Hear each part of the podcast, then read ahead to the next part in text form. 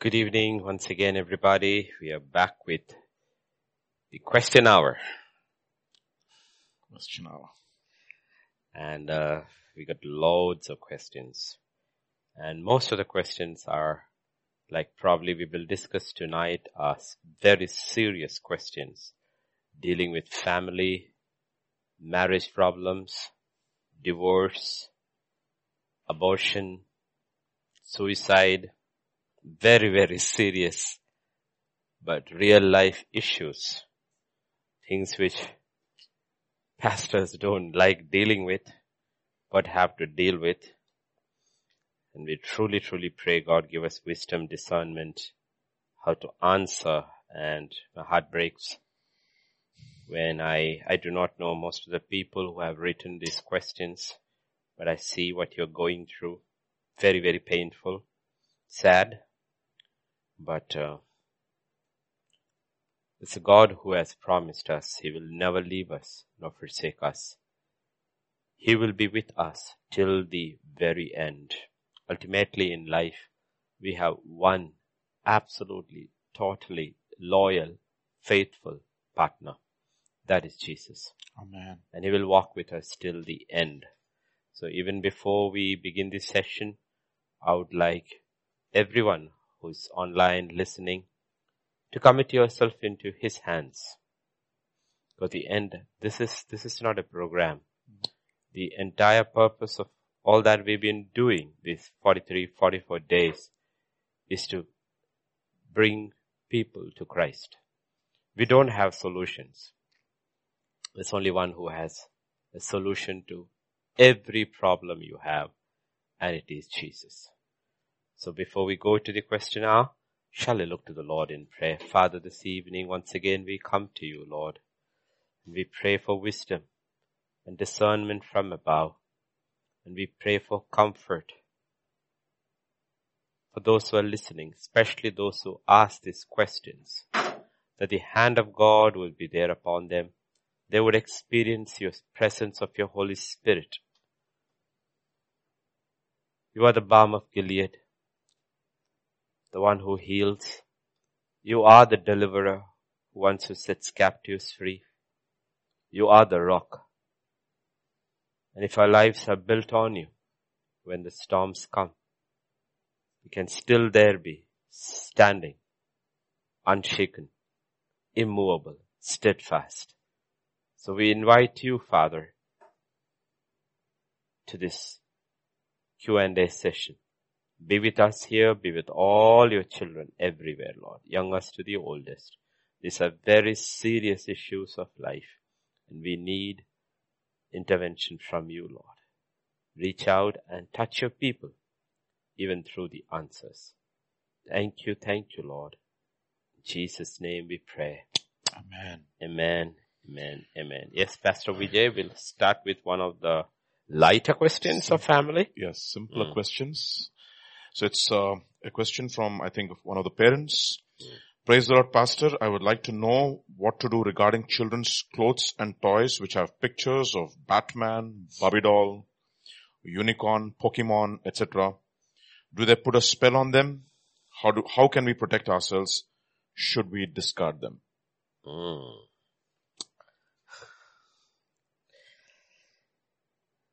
I'm not being legalistic or rigid about any of these things, but also we have to tell you the truth that the more you keep our little ones, as such the world has getting more and more wicked, more and more things, more and more idolatry. As far as we keep our little ones free from it in the beginning, it's easier for them to navigate through it. Mm. Yes, a lot of occult is happening. Right now, I can speak about, like, I'm totally cut off in so many ways from the world, so I don't know what's in the market and what kind of stuff that is sold. But of the list you have mentioned over there, let's talk about Pokemon. And Pokemon is still popular with children. There was a time I know everything you needed to buy for the children, they all wanted Pokemon. And Pokemon was a Japanese cartoon creation. And Pokemon is the short form for pocket monster. It's a Japanese demon. It's a demon that speaks Japanese. Okay. And we plaster it all our children. And we need to understand why even the little ones onward, the tiny ones went crazy over it. And they would throw tantrums, everything, their water bottle to their sipping cup, everything they wanted it to be Pokemon. So you need to realize Babylon is built on occult. And you want to sell products, they will go to any extent to see that the products is sold. That means invoking the demons.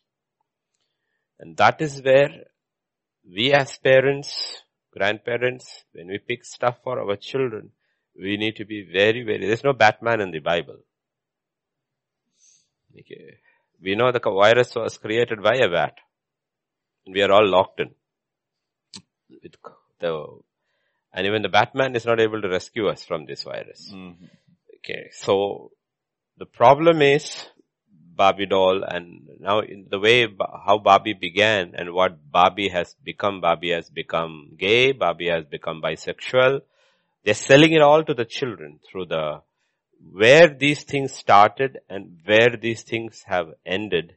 And there's no product, practically well-selling product in the system, which is also not a propaganda or an ideological product. Mm. They are selling ideologies and propaganda through these things.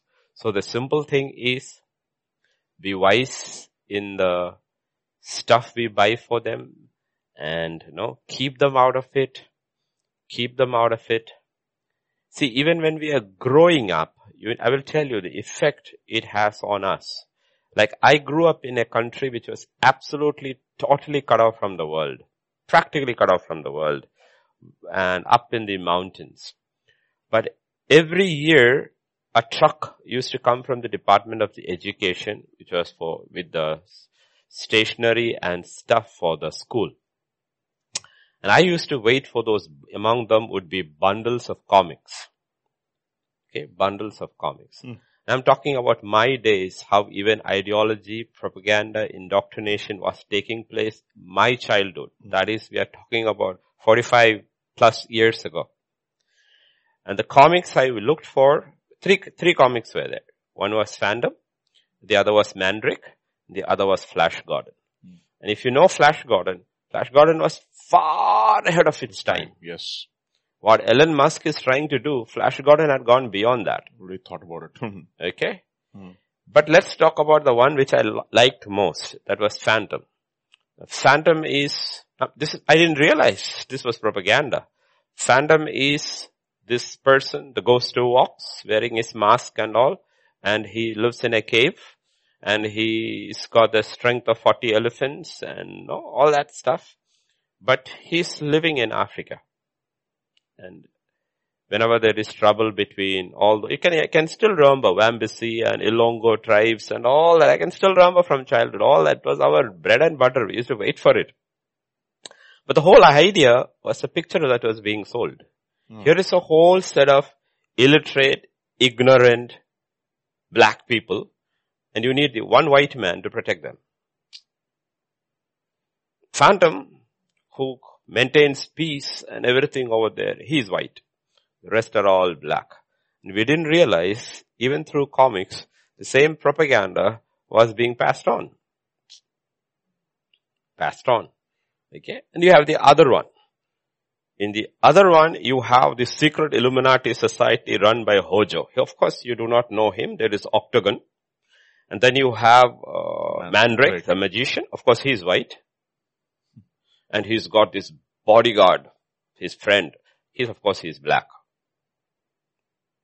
Black man has muscles, the white man has brains. And there is a secret society that controls everything. We are talking about 45 years ago. Mm. And we do not realize until you came to Christ and you actually truly comes to Christ and you see that these are all hindrances in you loving people. Accepting people, all have been created by God. Hmm. It's the image of God and how these stereotypes get into your heads. Yes. So we are talking about This has been going on for years. And now that we are wise, we have come to the Lord. We understand how the kingdom of God works. And there is no such things in the kingdom of, there is no divisions. There is no barriers.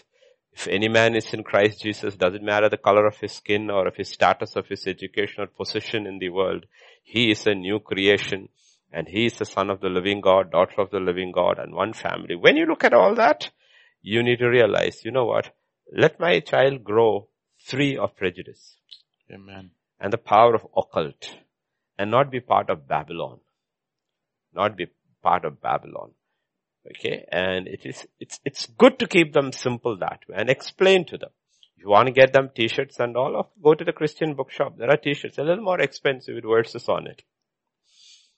Okay, keep life very, very simple with your children, but explain to them in a very loving, kind way, this is what it is, so that what happens is a day they will go into the world and we will not be there. But if we have allowed them to think without really knowing God, that they have to encounter on their own, think the way the kingdom of God operates, a day they will be like Joseph and Daniel in an incredibly demonic setup. They are able to simply stand there on the strength of their convictions. Amen. Okay. And Daniel stood there on a simple conviction about food. This I can eat, this I cannot eat. What a simple conviction, what a simple thing. But that made him God's point man on earth at that time. Amen. And a young teenager is saying that, no, I will not do it. I will not do it. Though his entire family history was messed up of those kind of things. But he says, no, I won't do it. A young teenager is able to, convictions. And that's why we say, when we do these things, explain it to them. We think children do not understand. They understand very, very well now. They understand very well.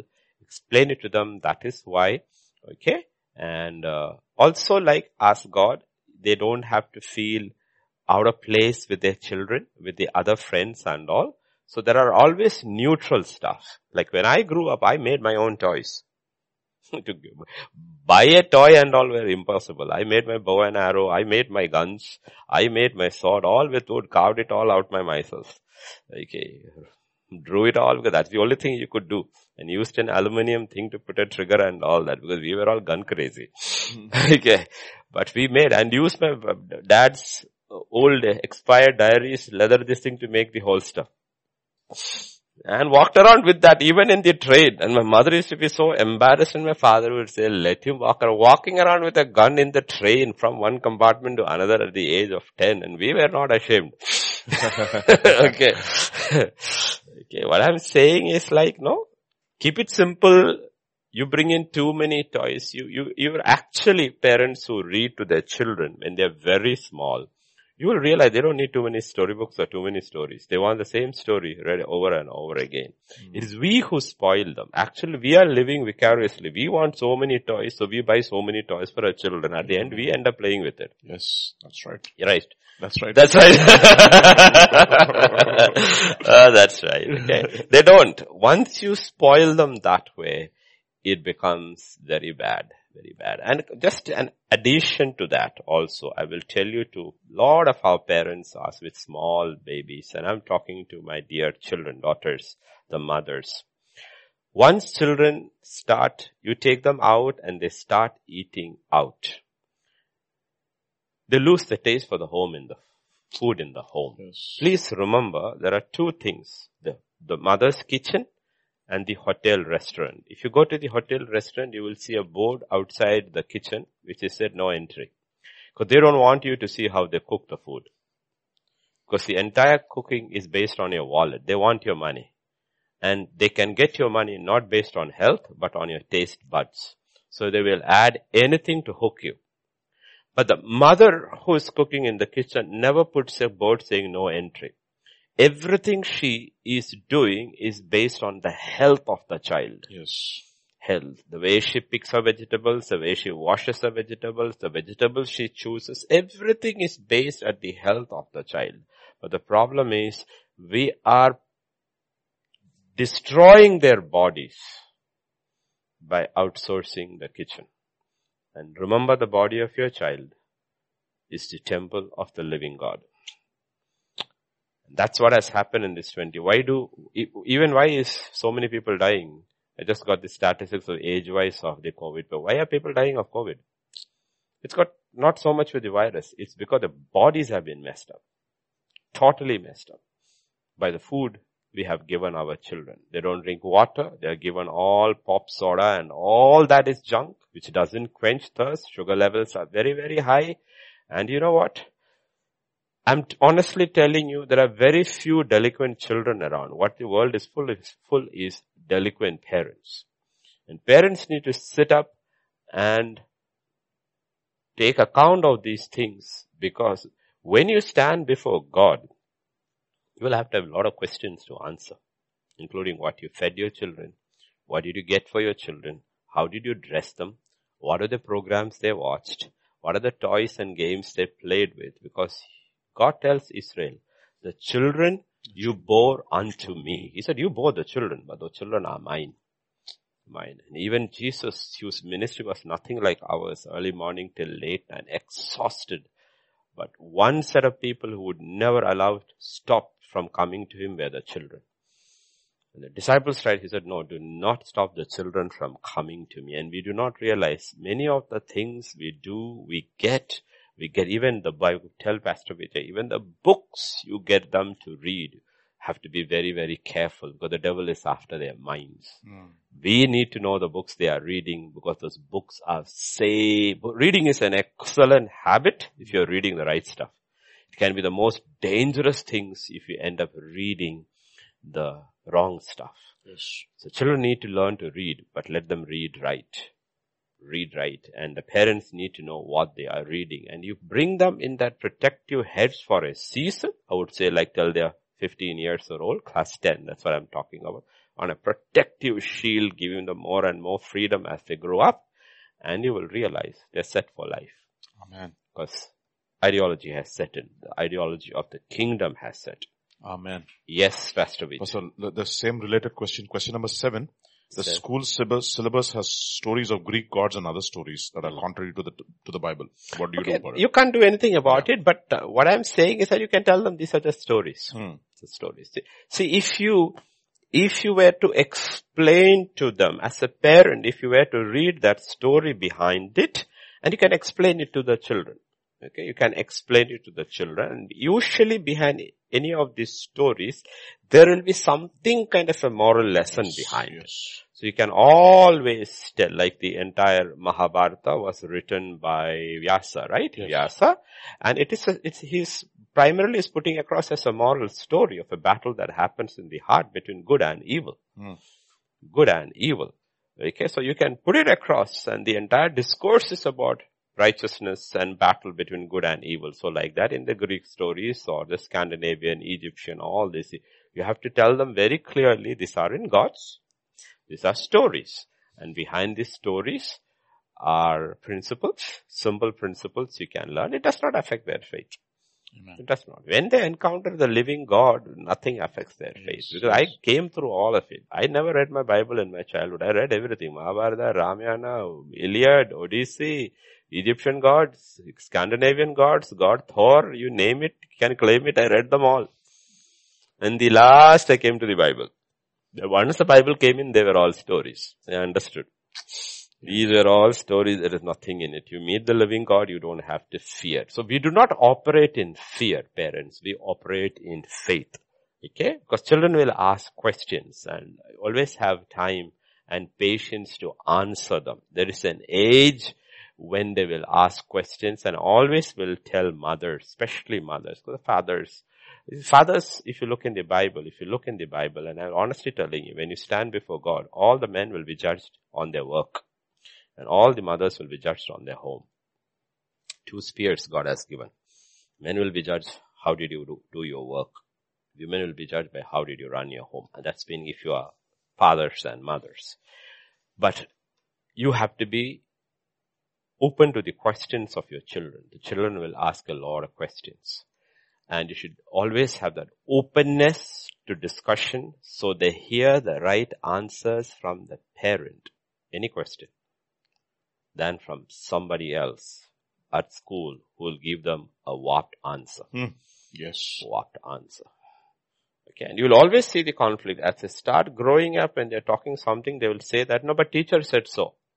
Because they have recognizing another person in authority who is speaking into their lives. And you have to deal with very carefully without demeaning authority in their life.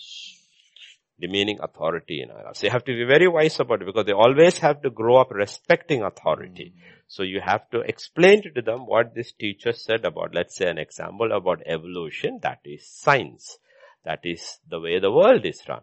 But the kingdom of God, which is truth, talks about creation. This is where your teacher is coming from. This is where we go from. Okay, and explain it without demeaning the authority of the teacher. Because authority has to be respected, but only obeyed in truth. Respected, honor. Honor is mandatory. Okay. Amen. Obedience is conditional. Yes. So children need to understand this difference between honor and obedience. Yes, Pastor Vijay.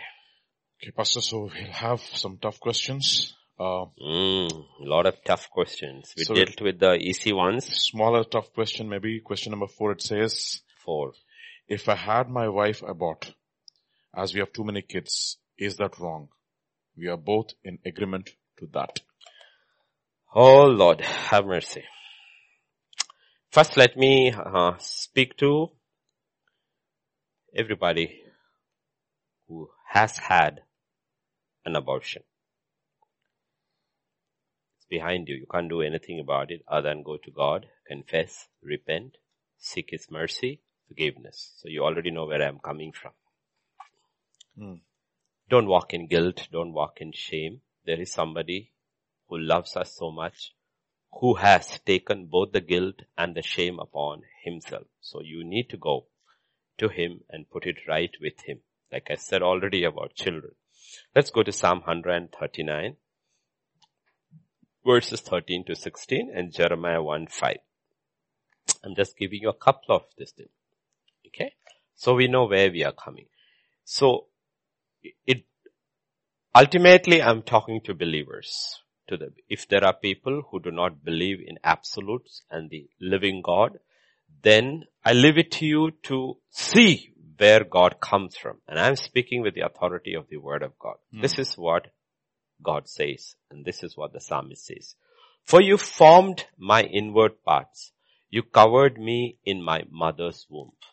I will praise you, for I am fearfully and wonderfully made. Marvelous are your works, and that my soul knows very well. Yes. My frame was not hidden from you when I was made in secret.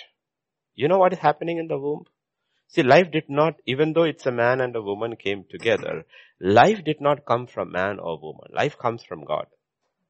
Otherwise, every time a man and a woman comes together, there should be there a baby. Life comes from God. The author of life is God. So if God is the one who gives life, then we do not have the right to take life. And he says, even the mother, before scanning came only a few, how many years back? Nobody had any clue what was happening in the womb. Today, of course, we have all the scientific technology. But God says, you knew what was happening inside and skillfully wrought. Your eyes saw my substance being yet unformed. And in your book, they all were written. The days fashioned for me when as yet there was none of them. You know what the Bible is talking about? And I want all the parents and the young ones, the teenagers, unmarried ones, all to listen carefully. Every child that was conceived, unless because of natural medical reasons, whereas a natural abortion takes place. I'm talking about that. Okay, natural. I'm not talking about where you do. But there are other cases where it happens. In every case over here, you will look. Their life was already planned out by God. Okay, imagine this is a child's book. As soon as the child was conceived, the book is there in God's eyes. And all his days, lives are written. And then suddenly you intervene and close the book. The child is gone. Okay, and that's what the Bible is talking about. It is talking about that child belongs to God. He is the author of life, and we do not have the right to take the life of the baby. Life to baby. Let's look at another portion that is in Jeremiah 1:5, if I'm right. Before I formed you. 1:5. Jeremiah 1:5. Before I formed you in the womb, I knew you. Before you were born, I sanctified you, and I ordained you a prophet to the nations. Wow. Okay, what a verse. Before I formed you in the womb, I knew you. God says, even before your parents got married, even before they came together, even before you were conceived in your mother's womb, you know, you always existed in my mind. You were there. Before time, I knew you. Before you were born, I set you apart. Sanctified here means set you apart for my purpose. And I ordained you to be a prophet to the nations. But your parents had the free will. Separately or together in agreement, they cut your life off. Okay, so please know this. Because this is a huge dilemma people face. But I'm promising you that if you keep life simple, like all our parents and all did, they had so many children. And they managed. Life was very simple. It was not so complicated. And but once a baby is conceived, if you wanna plan it out, gap, all this thing, be wise about it. Once a baby is conceived, don't do anything to harm that baby. It's not like what the secular state says in the Western and all. It is a human being. John the Baptist in his mother's womb leaped when he heard the voice of Mary. He leaped in his mother's womb. He was filled with the Holy Ghost from the... I wanted to look at one very particular thing from the book of Exodus. Exodus chapter 21. And I want you to listen to this very, very carefully. This is the law of God, okay, in the Old Covenant. 21 verses 22 to 23. If men fight and hurt a woman with child, so that she gives birth prematurely, yet no harm follows, he shall surely be punished accordingly as the woman's husband imposes on him, and he shall pay as judge determines. Okay? Yes. You getting it? Yes. So, look at the next verse. But if any harm follows, then you shall give life for life. Do you know what the Bible is saying? The fetus is a person. And if the fetus dies, the person is responsible for the death of that fetus and he is liable for capital punishment. In America, the courts have decided the fetus is not a person. God's law says the fetus is a person. And if it was an accident, two men were fighting and one fellow by mistake hit a pregnant woman, and the child is born prematurely, but the child survives, he has to give damages, what the husband decides. But on the contrary, if the child dies, that guy has to be killed, executed for killing a person. So you look at God's law, you understand what God looks at a fetus, and he says, you think it's a fetus? It's a person created in my image. In my image. So you have to look at the principles in the Bible. This is not for condemnation. You have to look at the principle. That is how we learn to value. So the problem is when you are pushing through pro-choice and abortion, you are devaluing life. We need to have a culture of life, not a culture of death. Yes. Not a culture of death. We need to have a culture of life. God is the author of life. The devil is the author of death. God is He exalts and lifts up the culture of life. The devil lifts up the culture of death.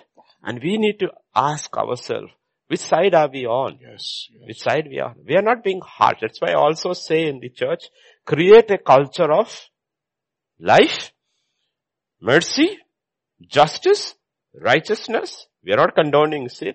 But somebody, let's say a teenage young girl in the church, our own church, let's imagine, the pressure the girl will have to go through. Okay? Yes, we have to say it was wrong. See, your act was wrong. Baby was not wrong. You're confusing two things. Let's say it is rape. The act was criminal. The baby was not criminal. It was not. Baby was not. You have to separate the act and the person that was conceived. Person that was conceived. Okay? And protect and value the person. Some of the babies, not mentioning names, which are like God's most anointed children, came through that kind of a process. I'm not mentioning names over here. Came through kind of a process. But that young mother had the guts to say that. Even the entire system told that mother about, you are young. You're just a teenager. She said, no, I will not. And today that baby is a blessing. It's a blessing. Just like Jeremiah 1:5. It's a blessing. It's a blessing. So please, we are not condoning the act. That was sin. That was wrong. You can give it whatever nomenclature you want to give it. But the baby is not wrong. Amen. The baby is right. The baby is not wrong. The baby is right. So please, even if the husband and the wife agree, it still does not make it right. It's still wrong before God's eyes because the babies belong to God. They are His children. They will go back to Him one day. They are given to us for a season to take care of them, prepare them for God's service, and release them into God's hands. But ultimately, they came from Him. If you raise them up properly and they encounter God, they will go back to Him. And they will bring glory to His name. They are not ours. Only for us. We are, even our own children, we are just stewards. Yes, Pastor Vijay. So there are no illegitimate children. There are no illegitimate children. Only illegitimate parents. No illegitimate children. All children are legit. Hallelujah. All children. And my little baby, I know you are watching over there. I love you. Hallelujah. I love you. I know you are legit. You are not illegit. You are legit. And your mommy is also legit. Your daddy wasn't legit. He's gone anyway. Hallelujah. Okay, Pastor, so we'll go to a longer question, Pastor, from an ex-Catholic. Oh. This is question number 9. She's got so many questions. So let's, 9. I'm going to read them all. I come from an ardent Roman Catholic family background, but I have accepted Christ. I am the only believer in my family, or you can say my entire household. I have a bunch of questions to ask. As I told you that I'm the only believer in my family, so there are clashes in the beliefs now. When I try to say something, they become hostile. How should I pray that my family will also get saved? And how and what should I say to them that we don't have clashes, but they listen? That's the first question. And these are people, by the way, we do not even know. And these are questions coming from places, I don't know. It's coming from Madhya Pradesh. It's coming from Bhopal. Okay, and these are people I have no clue at all who these people are. But thank you, sister. The thing is that I do not know your age. I don't know your age because all these things matter. So if anybody who's listening writes a question kind of similar of a situation, it makes it easier for us to answer. Like if I were to answer this question to a girl who's 15-year-old and is studying, the answer would be different. On the other hand, if she's 25 and working, the answer would be different. 15, you are under your father's roof and he puts the bread on your table. So the guidelines I would give you is different. 25, you are on your own. Practically, you earn your money and you can stand on your feet and you are living under the same roof. But it becomes too hostile. I'll give you a different counsel. Okay, so the counsel differs according to your personal situation too. But let me tell you, you said one thing, very first thing, you're the only believer in your family. And what I will say is, hang in there. Everyone in every family who comes in first has to go through the cross. That is their call. I would request you, child, read the last 13 chapters of the book of Genesis. And listen to Joseph's final answer. I was sent ahead of you to prepare a place for you. Whenever God calls a man or a woman first in their family, they will go through unprecedented suffering simply because they are the channel God will use to save the rest of the family. Hmm. So they need to be prepared for it, understand. It's usually a pattern I have seen in life. They will be misunderstood, they will be hostile, and through it all, you never miss the big picture. I want my household saved. I want my household saved. Okay, so you have to look at that big picture and ask for God's grace according to that picture if you have to sustain this walk. Otherwise, it will not happen. Second thing is that in your family, like in your office, these are close. Whether your office, your classroom, your office, and your home. There's something similar about these three places. These three places, what happens is you are living among a set of people who are common. There, it's not your words that matter. It's your life that matters. Mm. More than your words. It's your life that matters. The Bible doesn't talk about, in those kind of situations, our witness being our words. It says we are the aroma of Christ. Yes. Our life shines. If you go to John chapter 1, Gospel according to John chapter 1, it's either 3 or verse 4. You have to look at that. Verse 4. In him was life. Yeah, 1 John. In him was life. Look at that. In Jesus Christ was life. And the life was the light of men. Mm. Okay. He was not just a preacher. He was the message. Okay. He taught his disciples. His teaching was a different thing altogether. But his life was the message. And we need to realize us who come from first who come.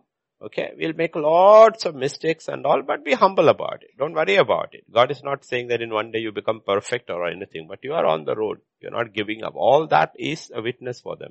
In him was life, and that life was the light of men. Our life ultimately becomes their light. And if they reject that life, it's because they love darkness. They reject. Okay, they rejected Joseph's life because they love darkness. Hmm.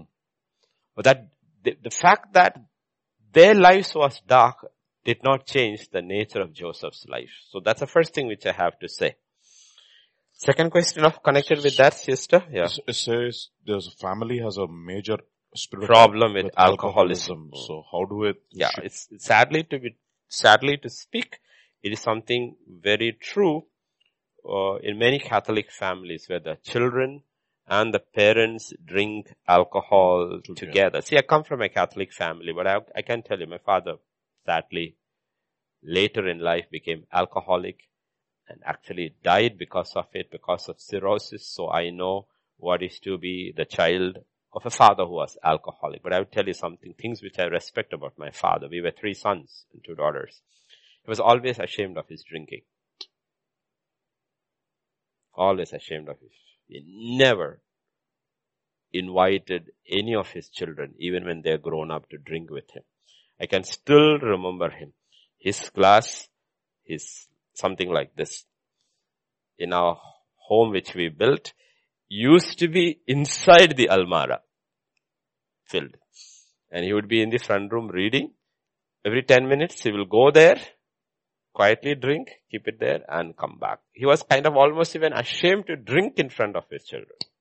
That he was conscious, and remember he wasn't a believer. He was conscious that this is my weakness, I am an alcoholic, but deep inside he always, I guess, wished, I don't want my children to take this path. But that is not true about many Catholic families, or many families where fathers and sons and all sit together and drink. It's sad. And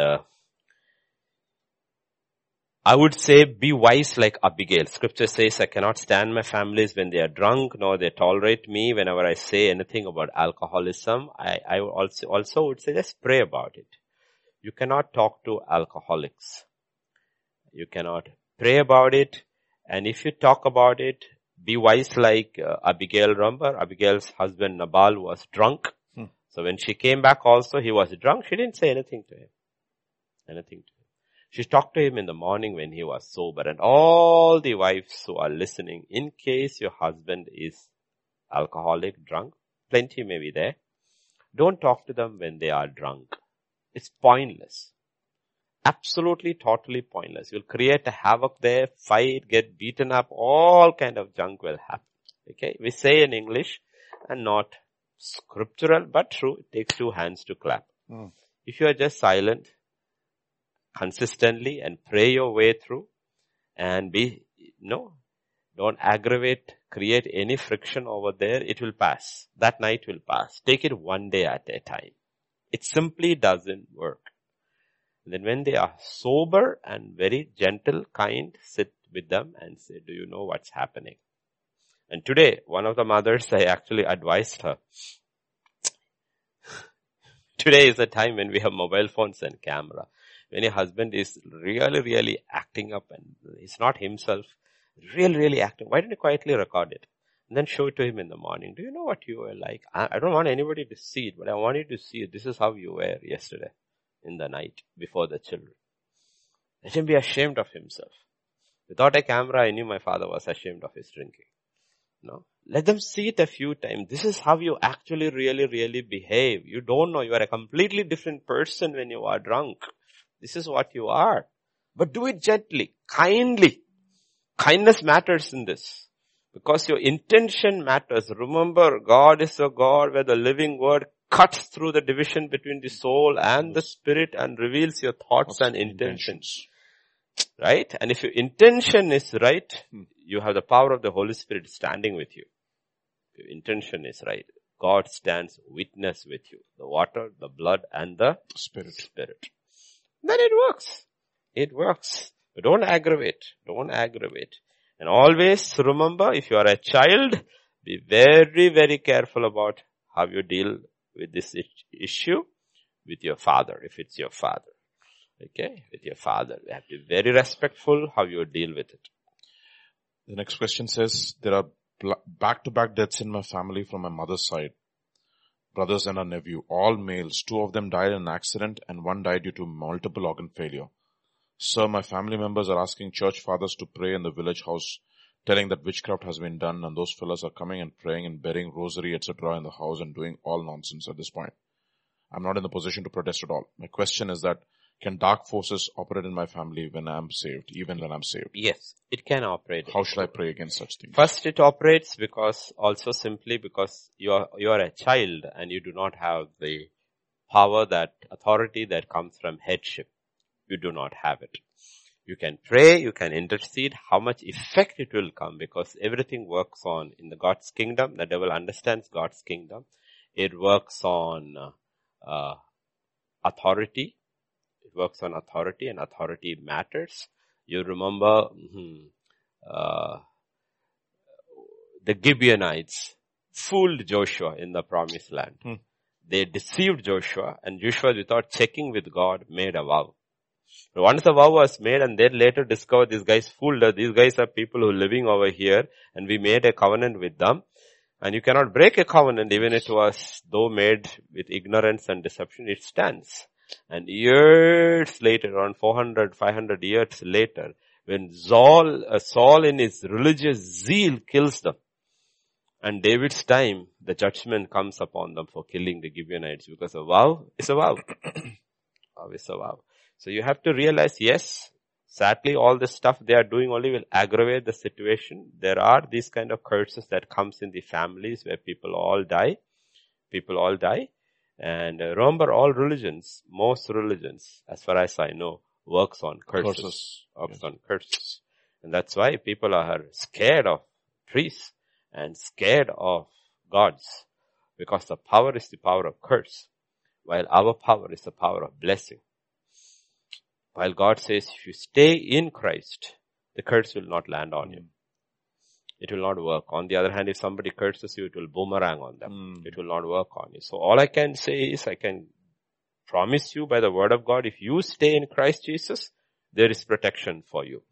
But other than that, you can exercise your authority quietly. Quietly bind, you plead the blood of Jesus over your house, and it works. The blood of Jesus works. You go around. Don't talk a bit, because it will aggravate the situation. Quietly do it as a child. Plead the blood over your house, over your family, and keep fighting this battle, sooner or later you will see one more family member coming through. Suddenly you have one more person, because everything is scripture. One can put 1,000 to flee. We're talking about demonic hosts. 2 can put 10,000 to flee. You have to stand there strong and see that they don't touch you. There is power, there is authority, 3 things: the word of God, the name of God, and above all, the blood of Jesus. These are the things that give you authority over the enemy. You have to learn how to exercise it, and it does work. Yeah. She also asks, do people who commit suicide go directly to hell? How should we deal with the people close to us who have suicidal tendencies, and what should we pray? Huh. Boy. That's one of the most things which pastors don't want to deal with. Thank God, in all my life as a pastor, I never had to deal with a funeral of anybody who committed suicide.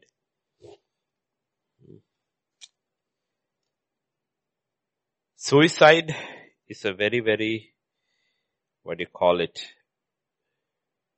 very sad, very painful. See, in funerals, usually there is still a Christian funeral, there is a kind of a celebration. Because you know the person made it, you know, that celebration. Died in faith, lived well, died. But in suicide, there is always this question, what happened here? The Bible, if you look at it in terms, the Bible, you will see, records 7 suicides. Okay, I don't know why it is 7. The first one, of course, is Abimelech in Judges 9. The second one is Samson. You can call it suicide. He wanted to die with his enemies. So he pulled down the whole building upon himself. You can't call it anything other than suicide. King Saul fell upon his own sword and killed himself. Then Ahithophel, David's advisor, went home and hung himself. Then there was a wicked fellow called Zimri who killed his king. And when the soldiers and the kings, the countrymen, ganged against him, they were getting ready to kill him. He locked himself in the king's palace, set the palace on fire, and died in the fire. And then the biggest name is Judas. So you have these 7 people who kill themselves. Okay, including kings, wise men, and a called out chosen apostle. So when it comes to suicide, I have to be very, very, very, very careful about it. Because this is something which grieves parents when a child. Like, I was very upset because I got a video from one of the servants of God, Rajmandri, a family that committed suicide. I don't know who goes into a house that is committed suicide and takes a video of all the children hanging from the... No, you should show dignity to the dead. You don't take pictures of those who have hung themselves, whole family hanging there, and take pictures and then ask for prayer. No, you don't. You can ask for prayer without those pictures. A person, even in their death, deserves dignity. That's what Jehu says. Take her and bury her. After all, she was a king's daughter. But when they came, they found nothing. Okay, only some bones were left. So you have to realize death is a very, very sensitive issue, and death by suicide is the worst. Simply because you do not know how did this person die. But I want you to look at Matthew 12 and 31. I'm only talking in terms of Christian perspective, where child was in the church, child wasn't in the child person, anybody. Okay. Matthew 12:31. Therefore I say to you, every sin and blasphemy will be forgiven men, but the blasphemy against the Spirit will not be forgiven men. It's a very, very powerful verse, where the Lord himself says, every sin, every blasphemy will be forgiven. There's only one sin that will not be forgiven. That is blasphemy against the Holy Spirit. So when parents ask about, is suicide a forgivable sin? Depends upon how the person died. You need to realize many of the suicides that take place comes about acute depression. acute depression. Depression is one of the major issues, especially in the West. If you look at the over-the-counter two medicines that are sold most in US, one is Valium and one is Prozac. Okay. And Valium, if I'm right, it's got to do with depression, right? Depression kills people. People are all depressed. You see, the problem is depression is more when you do it. It's because you don't have anything to hang on to. When you take absolutes out of life and God out of the picture, automatically people will fall into depression. No? And the book of Ecclesiastes is written by a depressive man. Okay. Who thinks wealth can bring satisfaction? Who thinks industry will bring satisfaction? Who thinks alcohol will bring satisfaction? Who thinks sex will bring satisfaction? He went in all that ways and ends up as an incredibly depressed man. Because he chose to walk away from the living God. So you understand that depression is a major cause of suicide. Major cause of the suicide. And the problem is, when you go into depressive state, and then you go into this kind of medication on top of that, you're opening yourself to another portal, the demonic. The demons will always push you to kill you. Because every demon would prefer a man or a woman to die before he calls upon the name of Jesus. Because that means plan achieved. But what I'm talking, that's what I said, I'm talking in terms from a family or a person who's a Christian background. If that person actually, truly at some point of time repented, believed in the Lord Jesus Christ, and because of something that happened, a broken relationship, job loss, now after this lockdown is over, we have to see what will happen. And I always feel sorry for people of India, the farmers who commit suicide in their tens and thousands. Now, after this is over, how many millions have lost their jobs, no livelihood, will be driven to suicide, and I feel really, really sorry. But here I am talking about the Christian perspective. Such a person goes into depression, is pushed over the edge. I leave it to God. I will never make a judgment. I leave it to God. I leave it to God. It's not my call. No servant of God's call. It's not your call. Because secret things belong to God. If I am a pastor and if I meet a father or a mother like that, I will say that trust God. Trust God. You love your son, you love your daughter, they took their life, but you believe, he believed, she believed once. If you love and hope so much, how much for your Father in heaven? Okay? So leave it alone that. Okay, no, because people, there are a lot of fundamentally letter of the law preachers who will say it is written, thou shalt not kill. So this comes under the category. Please stay out of the way. Stay out of the way. Okay, don't come into, that's what I said. You cannot have justice without mercy. Like the previous issue we dealt with, some sister who aborted. Oh, you committed murder. Shut your mouth. What she did is wrong, will not justify it. But you don't have to add this thing on injury. Poor thing is already going through the trauma of killing. Because they all go through depression after that. Because it is not possible. They go through depression, they go crazy. And you don't have to add to that. Already somebody has aborted a baby, you don't want to abet suicide also now on top of that. So tell them what you did is wrong. But there is a God who is merciful. You need to go back to God. And He will put it right with you. Okay? We cannot bring the child. These are the things which you have to look at David. Incredible. Child dies and he rises up and says, the child will not come back to me. And if you want to ask who is responsible for that child's death, he is responsible for the child's death. If there is one child who died because of his father, he is responsible. In so many ways, he aborted the baby after it was born because of his actions. But he has incredible confidence in the presence of God that I am forgiven, the child is safe. And we need to realize we are not condoning your action, but we are also extending the hand of comfort. That this is a God. This is a God. And we are not ever justifying abortion or ever justifying suicide. But we have to deal with the real issues that cause suicide. What is that causes suicide? It is depression. It is depression. And what is the answer to depression? No Jesus. You see, the gospel is the answer to almost every issue man is facing. The real true gospel, not the prosperity gospel. The prosperity gospel will cause even more suicide because it does not cause prosperity. The real gospel is when a man or a woman or a child encounters the living God. And you know, you encounter the living God and keep the focus on the God and teach that person to walk with God. They will be able to handle all these heartbreaks that come. Right? That's what I talk to. I tell widows, God says he's a husband to the widows. I tell orphans, you're not orphans. God says he's a father to the orphans. Right?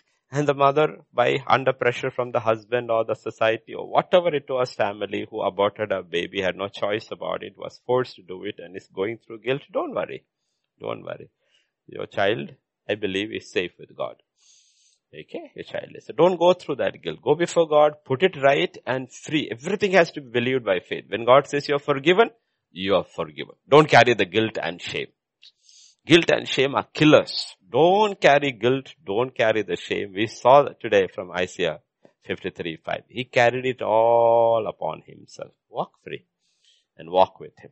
There is an answer to everything in life. We are not condoning anything.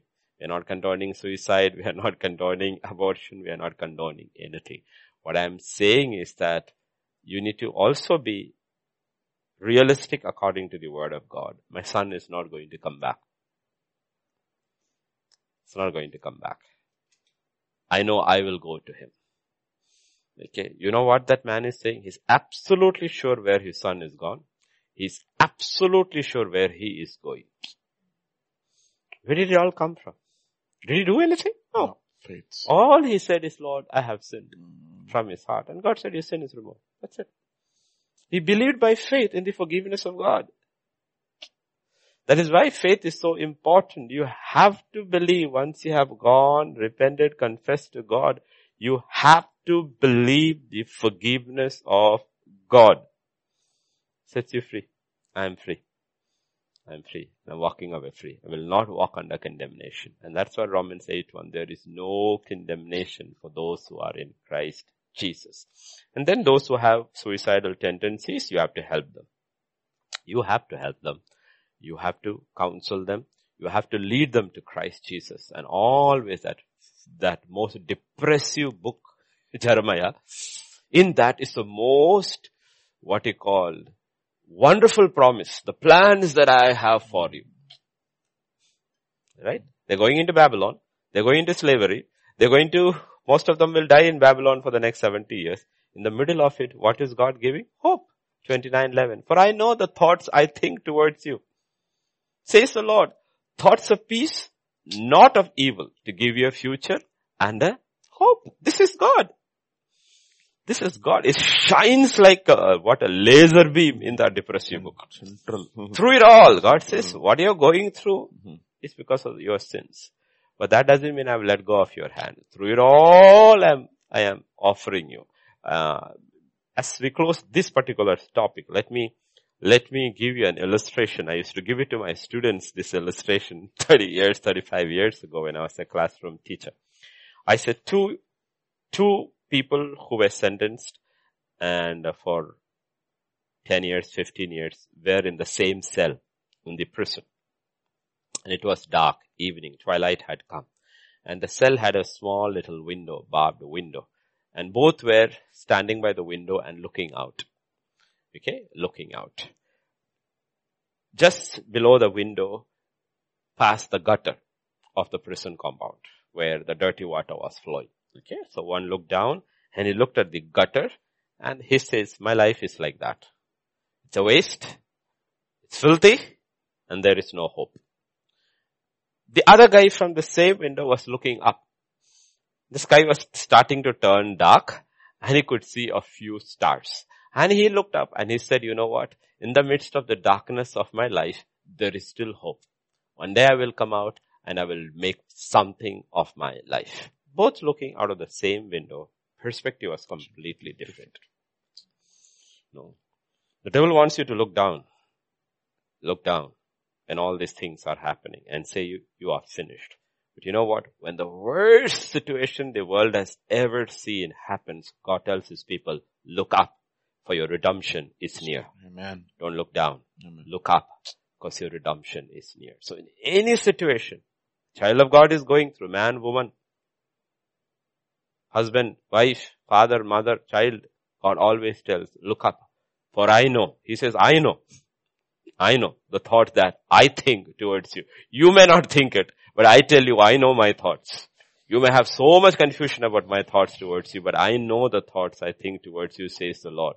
They are thoughts of peace, not of evil, to give you a future and a hope. Yes, Pastor Vijay.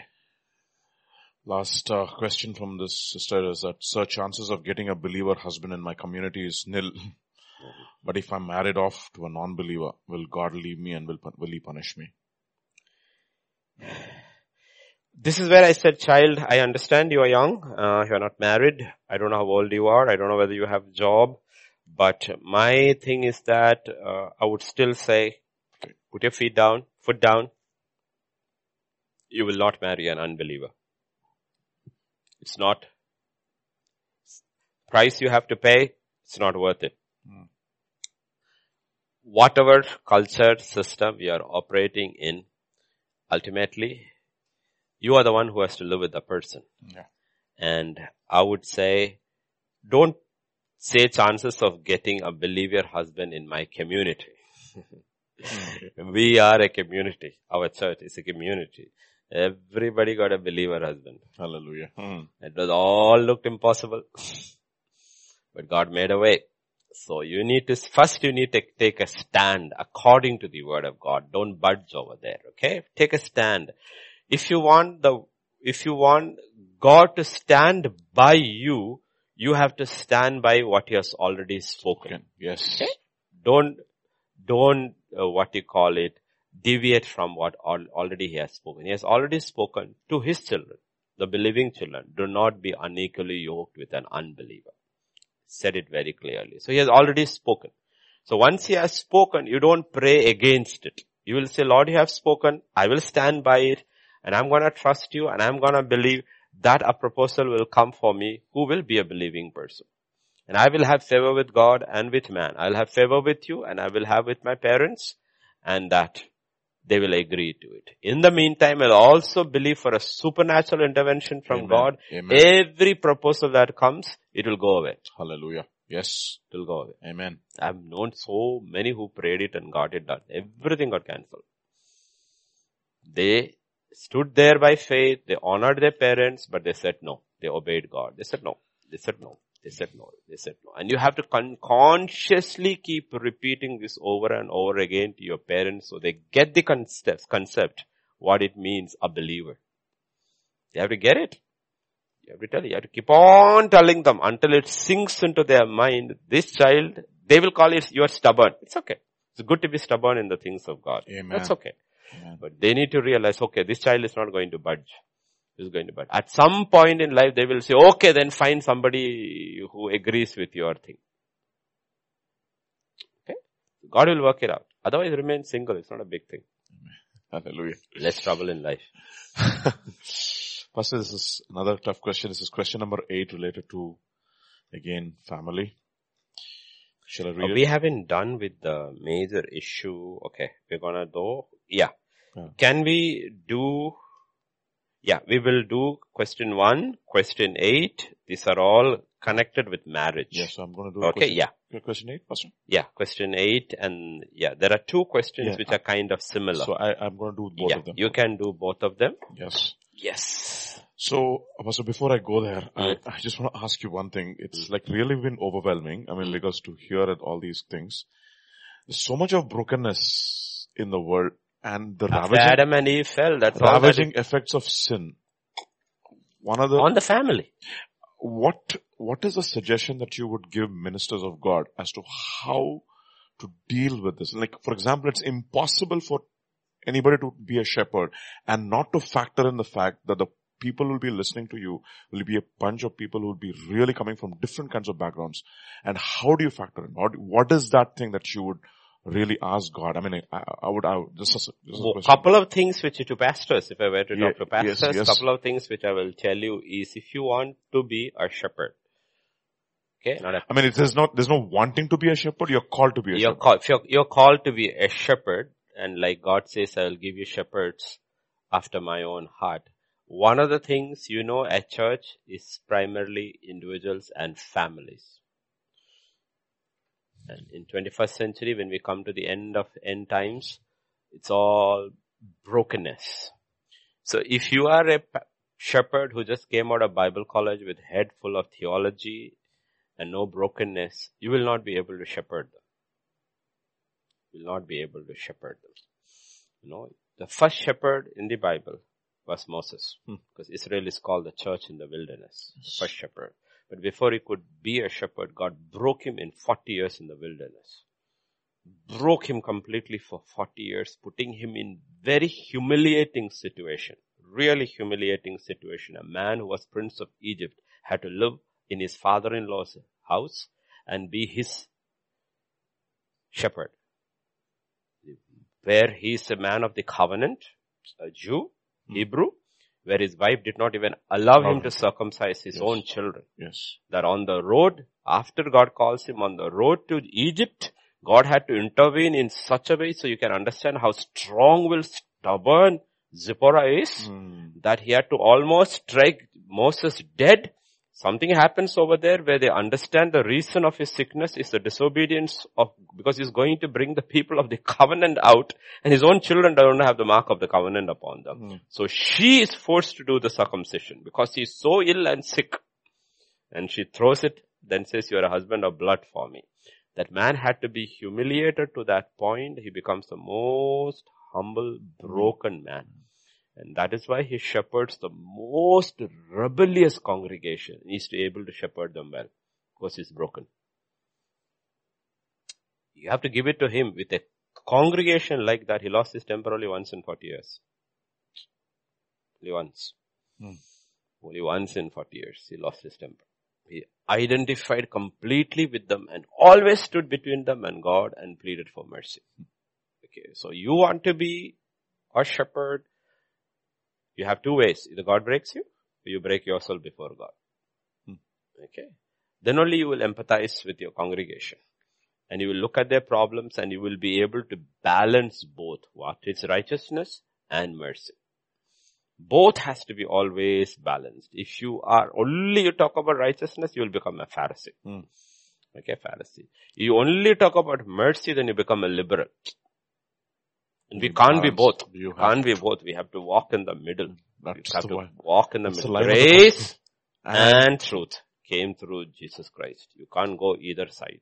And for that, only depending upon God. That is why scripture says he was tempted at all points. We do not have a high priest who does not sympathize with us. He was touched with all our infirmities. And he, every day, what do you think? What do you think Jesus is doing before the Father? Asking for judgment or crying for mercy? Mercy. His entire ministry for the past 2,000 years is crying out for mercy. He's a shepherd. He's not asking for judgment. He says, Dad, please, please, Dad, please, Dad. And he tells, the Father comes and says, 3 years, no fruit, cut it down. He said, Dad, wait again. Let me dig a little more, Lord. Maybe next year. No, give some more time. That's what he's doing. Pleading for mercy. So, the second question, if you don't mind, Pastor, we'll go there. I think we should, right? Yeah. So, if you have been called to be a shepherd, and you know that there are issues like this in the family, and how do you encourage the brethren who are going through this? We know for a fact that the gospel is not going to let you be in the situation that you're in right now. Are they able to hear him clearly? Yes. Because yesterday they were talking. Yeah. So the gospel is for a fact has got the ability and the power not only to forgive you in your situation, but able to get you out of the situation and make a message out of your life. So how do you navigate that situation? That where you're saying, okay, fine, you're going through this situation. This is not the be all and the end all of life, and you give your life to God. He is able to make the best that you can be. Like you said, one guy is able to look at the stars and the other guy is able to look at the gutters. So that is essentially the gospel, that you not only empathize with the situation that the person is going through, but also bring that person out and say, you know what, just don't have to be there in your mess. Come out and you be an overcomer. Honestly, let us let us be practical about it. Yeah, that's what I want to ask. The practical side is that all these people really need a church. A believing, loving, kind church. That's the family that God gives you. See, we were all born in a family. Like, we have babies that we have 2 weeks back, a baby was born. Okay. When a baby is born, even in the natural, a baby is born. A baby needs certain factors if the baby has to grow normally and reach a full age. The first thing the baby needs is milk. Baby needs milk. Second thing the baby needs, parents or a family which protects the baby and takes care and nurtures the baby. The third thing the baby needs is it needs exercise. Yes. So baby's legs and legs, you will panic and run to the pediatrician. Exactly. Right? Even the beginning, you know the baby needs. When our mothers and all did, they nicely oiled them and did their hands and everything. Even if they couldn't move, we moved it for them. Amen. Three things you need. So when a person is spiritually born again, he's also born again as a baby inside. Amen. He needs the milk of God's word. Yes. He needs the milk of God's word. He needs to see and to see that he is fed. Otherwise that baby will not grow. The person needs nurture, protection. He needs a family. That family is called the church. A lot of people who get saved, their family may not be believers. So God gives them a spiritual family that is called the church. Amen. That is what you see in Acts chapter 2, 42. They gathered steadfastly and for fellowship, for breaking of bread, for prayer, and they gathered daily in different houses. It's a family setup. So that is a family of believers. The third thing you need, that your body needs exercise. Exercise, yes. And God says walk. Walk by faith. Walk by faith. Take one step, small step, another step. Fall, don't worry. Children all learn to walk. They fell, we went for it. Keep walking. Hold it. And you have to walk by faith. Only one exercise is prescribed. You have to walk by faith. And that has to be there. Otherwise what will happen? No, we can encourage them. All that is true. But many of them are alone and isolated. Yes. So we have to pray, like one of these persons has written from Bhopal. And I don't know how it reached there and who this person is and all. I would pray, like, you know, if your family will allow you, it's difficult. But if it allows you to go to a church, go online, I would say never go to a mega church. Never. If you are a person with problems, don't go to a mega church because your problem will become a mega problem there. Okay. They don't care. Honestly, they don't care. They are not bothered. I mean, I understand purpose of mega churches. Maybe there's purpose. It's not my job. But for me, a church should not be more, if you have two pastors, maximum it should be like 150 to 200. So that you know your sheep by name. You know what they are going through. I'm talking about those who are regular in the church, not the visitors who come in through one door and go through the other door. It's okay. We welcome them. You're a visitor. No, we show more. What do we do with visitors in our house? We seat them in the table and tell them to eat first. So we show that kind of courtesy to visitors in the church. That's all. We treat them with respect, everything and all. But we care for the family. Amen. We care for the family. And that's the way it should be. Till it happens, pray. You have to everything faith comes. You pray, Lord, I came to know you. Show me a place here. Couple of places you may get disappointed. Doesn't matter. That doesn't mean there is no church. I'm not saying there's any perfect church, but you will find somewhere or other a good church. Yes. A church. And in the meantime, equip yourself. Listen to the word. There are a lot of online messages. Listen to good word. Equip yourself. Grow stronger. If you're not baptized in the Holy Spirit, ask God, Lord, baptize me in the Holy Spirit. Lord, baptize me. I need strength. I am weak. Your spirit is the strength. You told your disciples, you are the same God. You go through these patterns and you will suddenly realize, you know what? It works. It works. The church helps. It's a huge help. That's the family helps. It puts the arms and the walls around you and keeps you safe over there. Okay. But remember, the church is a family. It's not an organization. Pastor, one more question before. I just want, I'm sorry, I'm taking your time. Yeah, no problem. The thing is, the two observations I want to make over here. The first observation is that you said that, you have a shepherd who says, 3 years I'm looking for fruit and please give me, another year and I'm going to dig around and let's see if there's fruit. Now, in other words, if there is no church and if you're a lone fig tree, you're dead meat. In other words, there's no spiritual protection for you, right? No protection for you, but also like, everything depends upon where you are, what situation you are. Like if you're in North Korea, none of these things we said applies. Nothing applies. Yes. God will stand with you. He will, you know how people, you will be the church there, basically. You know how people fellowship in North Korea? This is a park. You're sitting. You're looking, staring in the sky. Pass a slip, take a slip. 10 minutes later, you walk away. Each gave a scripture to each other, encouraged and gone. That's church. Or you go fishing. And you're fishing, 5 fishermen, you're out in the deep sea where none of the North Korean anybody can see. Then this thing is taken, it is put together, and they're having a Bible study in deep sea. That is church. Because you're caught, you're killed. You're gone. You're never seen again. Okay, so you have to look at what we are talking about is in a general situation where all these things are possible. But when it is not possible, God is with you. God is for you. And you will grow. You will grow. So it's not one cap fits all. There are most of the believers, genuine, true believers, cannot gather like this. Yet they are the strongest because they have encountered Christ. And they encountered the power of His word. So somebody who is going through like this in Bhopal, God is saying, you know what? You have brethren who is going through. Let's go to Hebrews chapter 13. 13 verse 2 or 3. 13. Hebrews 13. Yeah, 3. Remember the prisoners as if chained with them, those who are mistreated, since yourself are in the body also. Hallelujah. Okay. Remember the prisoners. Who are these prisoners? These are prisoners of what the world will call prisoners of conscience. I call them prisoners of faith. These are prisoners because they believed in Christ Jesus. So God is telling those who are free, what are they supposed to do? Remember them. And as of there. Remember. But he's not just saying remember them. We all say, yes, we remember them. I pray for the prisoners in South Korea, as North Korea, in China, in Iran. He says, no, I didn't ask you to remember them. Remember the prisoners as if you are chained with them. Wow. Chained with them. Think about in a real family situation, if you're a child and your father is in prison. Father is in prison. Wouldn't you remember them every day?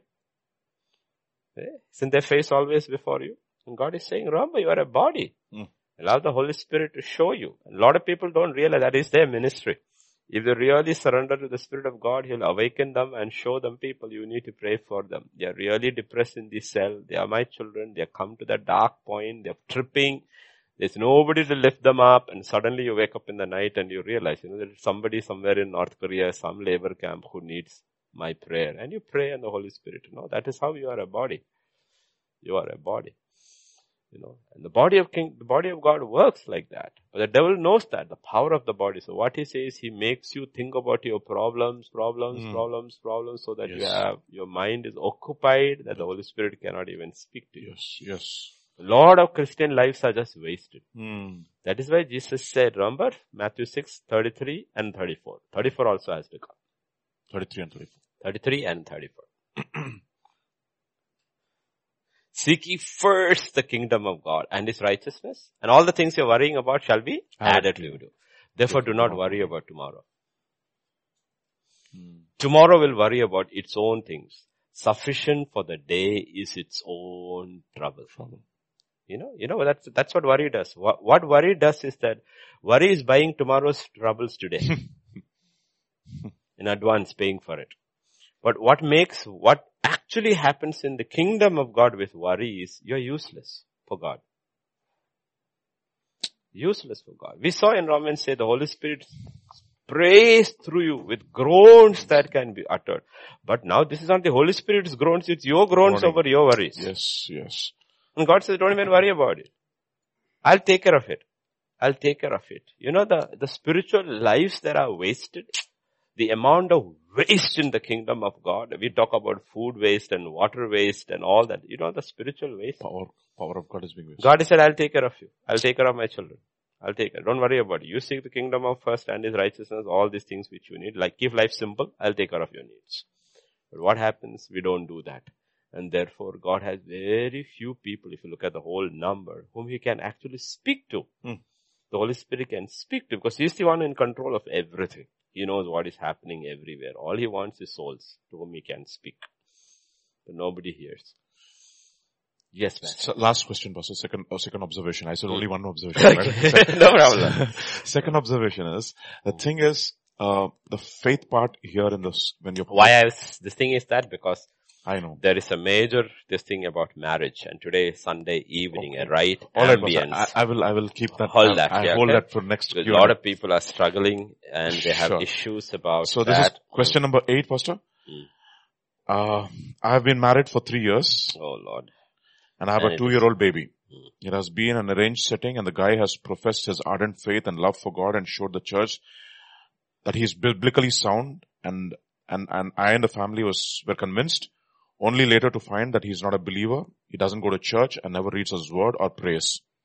He is emotionally, psychologically, financially unstable, abusive, narcissistic, pathological liar, alcoholic, smoker, high in debts, bad mood swings, aggressive to the point he hits himself, threatens suicide if we don't comply to all his conditions.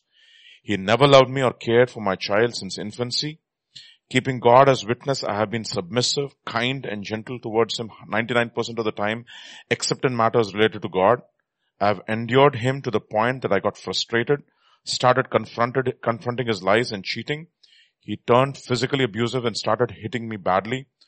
Right now, I've moved out to live with my parents because I'm pregnant with a second child. I have no way to contact him. I'm praying for him. I've told I will only reconcile if he shows some change or willing to go to church and change.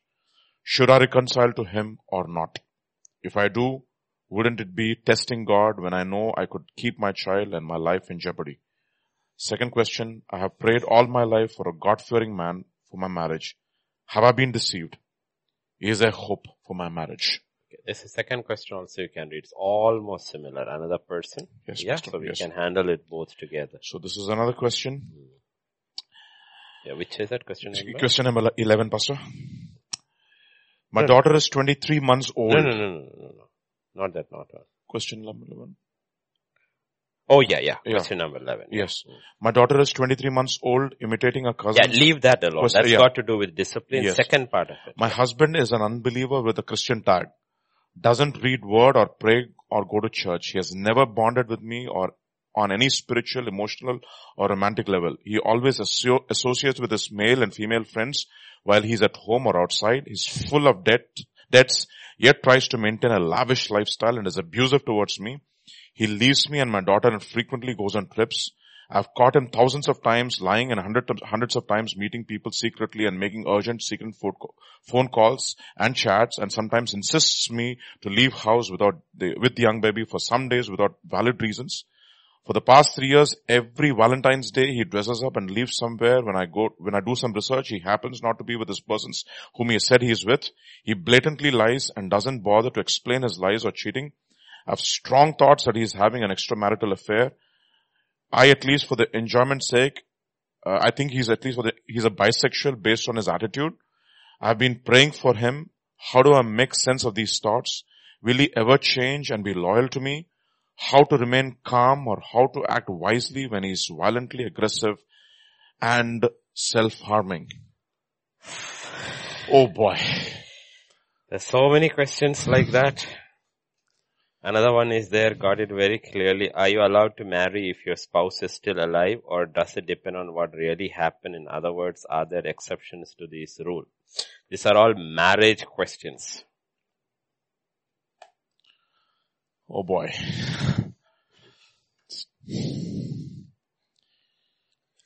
So how do you answer? I know we have to be wise about all these issues, because I have to answer in a way where I have to deal with those who are already married, and I have to answer in a way those who are growing up and thinking about getting married will think twice before they get married. These are real issues. We get a few of them, but this is almost the norm in the world. And I'm not talking to the world, I'm only talking to the church. Okay, so... Let's talk about how do we put it across. The marriage has already happened.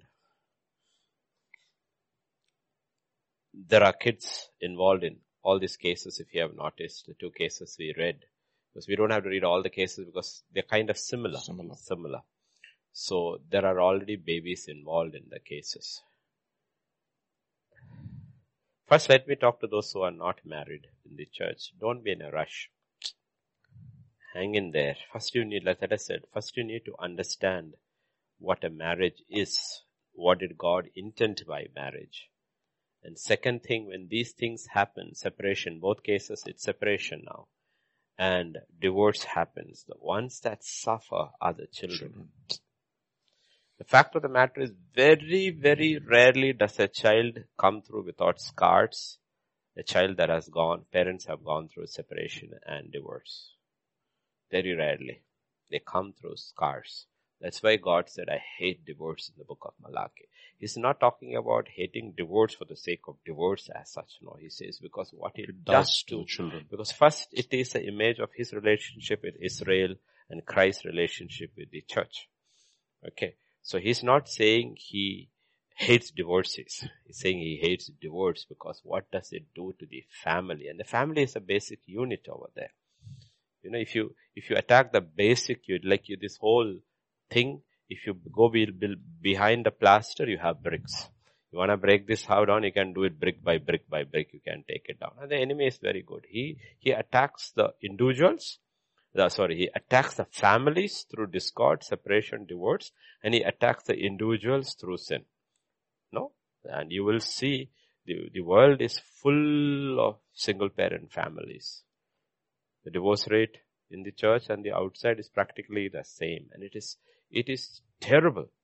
And the issue is, we are not looking at the world. Our job is not to judge the world. Our job is to judge ourselves. The issue is what has happened to the whole idea about marriage. No? And even now what we're saying is that, what are we building our children for? What are we preparing our children for? What are we preparing our children for? I'm talking about especially, let's look. I look at life scripturally, okay? You can call me any names if you don't like what I say. But I always look at scriptures. I look at life scripturally. The Bible is very clear about it. We are putting in so much for the education of your girl children. Oh, children should be educated. I'm not saying they shouldn't be educated. But what are you making them into? A mother one day? A wife one day? Or a career person one day? You know, the mess the world is facing is the day when the mother went out of the house. The home fell apart. Okay. Mother went out of the house. And the roles got confused. The man doesn't know what he is. The woman doesn't know what it is. So you don't know whether it is a father or a mother. Things changed and suddenly everything one by one we broke it down. And then finally what is happening? Now you have houses with two fathers, houses with two mothers. Children don't know what it is. Everything that God had put across, we broke it down. Why? Because we wanted a lifestyle. It was all about the lifestyle. You ask the children who are from separated homes, divorced homes, what would you give back to get your home back? They said, we'll give up everything. Even if it is one room, if we can get our home back, we will give it. We think our children needed more things. No, they didn't. We needed more things. The children did not need more things. We made them that way. We thought things substituted time, family, affection, all those simple things that makes life, no? Simple thing. We thought that was what was important. So we substituted with things. And now what we have, houses full of things and no children. No homes. Full of things. No children. No homes. Families are all broken. They're talking about why did COVID-19 work in Sweden so well without lockdown. Sweden is one of the Scandinavian countries. There was no lockdown. You know why? Because almost every house has only one person. They live alone. As soon as the children are like teenage, they walk out and they get their own house. They don't stay with their parents. So there's no need of social distancing. That's the land of social distancing. Without a virus. Without a virus. You know. You have to realize when God gave the law to Israel, the entire thing is based on a family and a community full of families. What was all those festivals for there? You come together as a family. You come together. You sit at the table. It's whole, because God is a family man. He's not a career man. If he's a career man, then Matthew 6:33 should be taken out. You have to go after things and you have to work from morning till evening. You have to store up everything. He didn't say, he said, I will give it to you. You put my priorities first in life. I'm a God of people, not of things. Now, we messed it up and we are not even willing to change. And another generation is doing the same. They're still worrying about the children. Online. Now we're sitting at online classes. For what? I'm not saying you shouldn't study. I'm saying the pressure we put around children, we are teaching them God is not first. You can do the same thing without putting pressure on them. You don't put pressure on child and unconsciously we are telling them success in the world, the career in the world, meeting your needs in the world comes first because we are tense. We are tense because we don't have a walking and a living relationship with God. We didn't keep life simple. You know? And what do we always talk about? We always talk about the marks of our children. What do we then forwarding everything markless?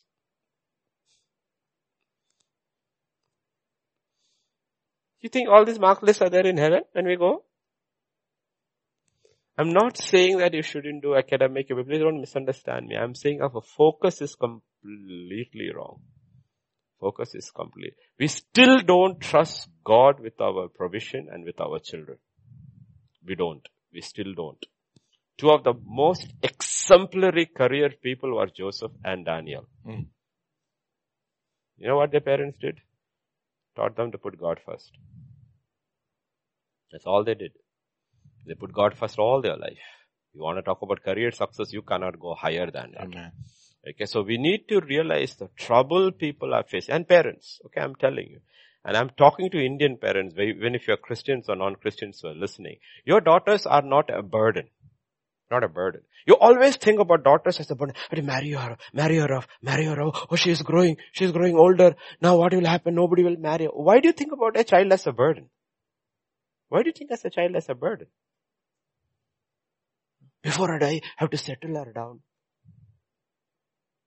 Why do you think these thoughts? Where is God in the whole picture? I'm not saying that your daughter shouldn't get married. I'm not saying your daughter should not get it. But where have you factored God in all this? And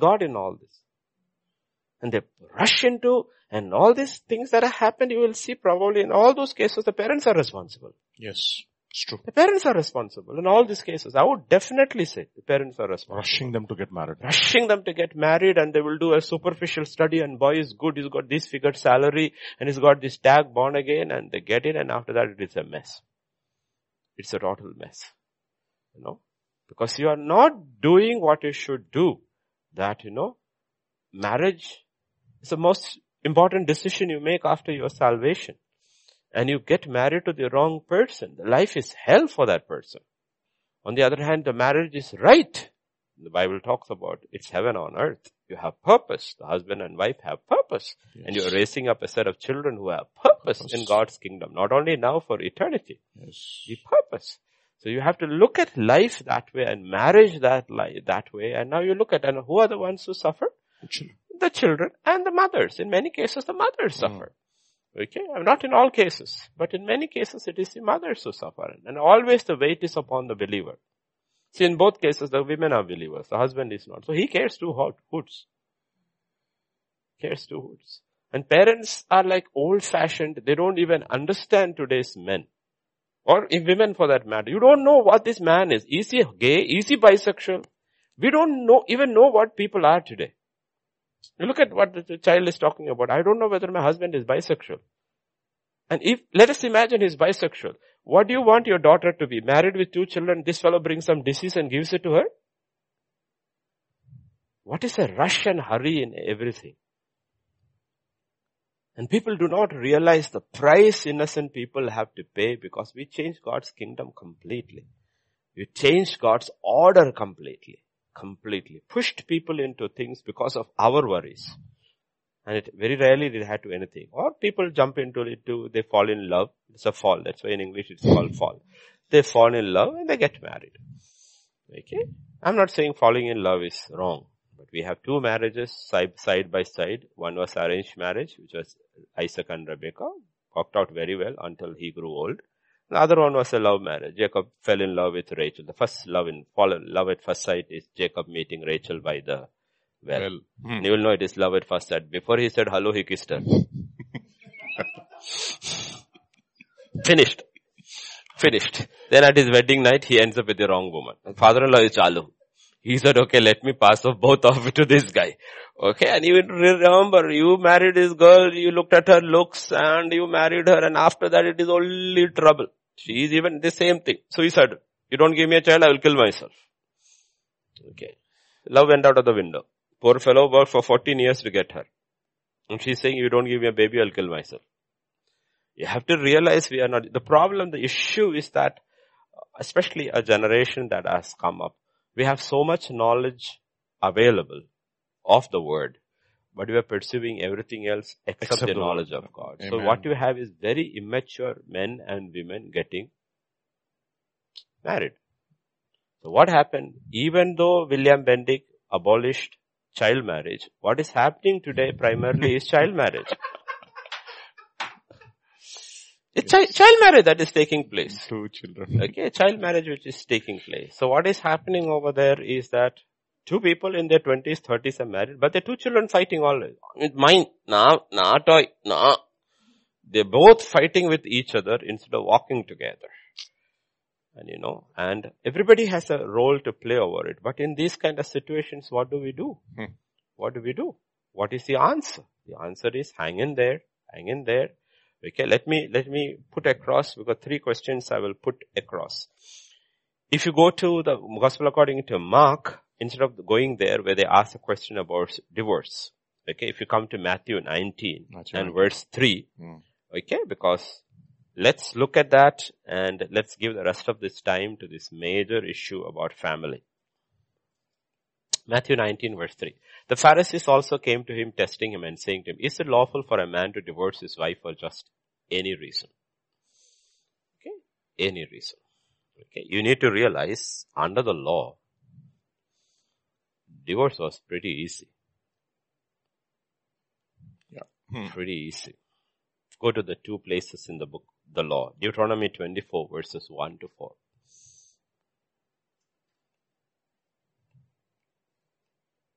When a man takes a wife and marries her, it happens she finds no favor in his eyes because he has found some uncleanness in her, and he writes her a certificate of divorce, puts it in her hand, and sends her out of his house. That's it. Do you see how it is? That's it. Over.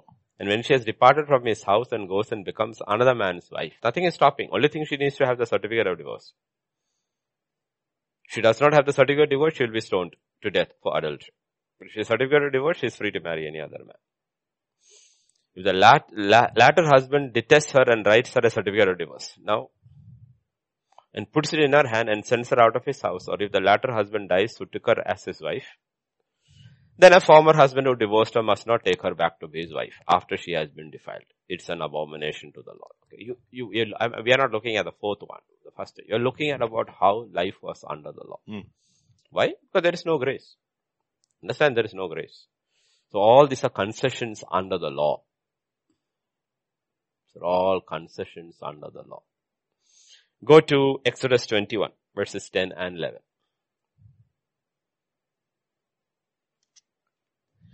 If he takes another wife. Okay, so there was polygamy under the law. People had more than 1 wife. He shall not diminish her food, her clothing, or her marital rights. He has to take care of all her needs. And if he does not do these 3 for her, then she shall go out free without paying money. You know, with a set of people No grace. The law is trying to protect the rights. Yet, why live in hell fighting with each other? Take your certificate and go. Of the hardness of and Jesus will tell why Moses allowed it. If you go back to Matthew 19 and verses 4 to 6. Okay? 4 to 6. Jesus answered and said to them, have you not read that he who made them at the beginning, he goes right to the beginning before the fall, made them male and female and said, for this reason, a man shall not leave his father and mother, shall leave his father and mother, be joined to his wife, and the two shall become one. He says, just because marriage as an institution has failed, the purpose of God has never changed. 1,000 marriages may fail. But that does not mean people should not get married. There may be one successful one in the middle of it all. Because that was God's intention. And he answered and said to them, have you not read? Yeah, we jumped from 5. Have you not? Yeah. For this, the two shall become one flesh. Yeah, flesh. So then they are no longer two, but one flesh. Therefore, what God has joined together, let not man separate. They said to him, why then did Moses command to give a certificate of divorce and put her away? Why? He said to them, Moses, meaning the law. Moses, the law. Why does the law allow it? Because of the hardness of your hearts, permitted you to divorce your wives. From the beginning, it was not so. Is it simply because of hardness of your heart? Okay. And you know why divorces take place? Simply because of hardness of heart. One party or both party is not willing to reconcile. I'm not going to change. You want to live it like this? It's fine. This is what I'm going to do. I'm going to drink. I'll go with that woman if I like. You don't tell me to change. You want to stay? You stay. You want to leave? You leave. Hardness of heart. That's simple as that.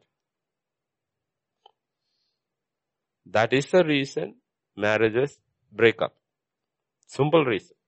You see, marriage is a union between two people where there is no third party insurance. Most marriages break down because there is a third party comes in. And whether it is a man or a woman, they will say, don't interfere with this third party. That's what is happening. And the Bible says about marriage, again it talks about remarriage. I say to you, whoever divorces his wife except for sexual immorality. He says, I give you one condition. He says, for divorce. Divorce, he says, I allow it for adultery. Because it is like killing your marriage. Death. It's like death to your marriage. Yes. Okay, killing your marriage. So if marriage has died, allow it. But even there, under grace, God expects forgiveness, mercy, and reconciliation if possible. Okay? You need to understand how grace works. Grace works only. You know what the disciples' answer was? If this is the case. You know? Come further down, you'll see what the disciples say. Disciples said to me, if such is the case of man with his wife, it's better not to marry. Who is saying? Disciples. Disciples are saying. John and saying, if that is the condition of marriage, I don't want to get married, please. The youngest. They're saying, I don't want to get married. See, everybody wants this freedom in marriage. But marriage is a covenant where you forgo your rights and take up your responsibilities. Wow. Forgo your rights and take up your responsibilities. But even the disciples are saying, in that case it's better not to marry. Okay. Now you have another situation in the new covenant. What we call the new covenant situation. This is still under the law. Jesus is speaking to the people of the law. Now the grace has come in.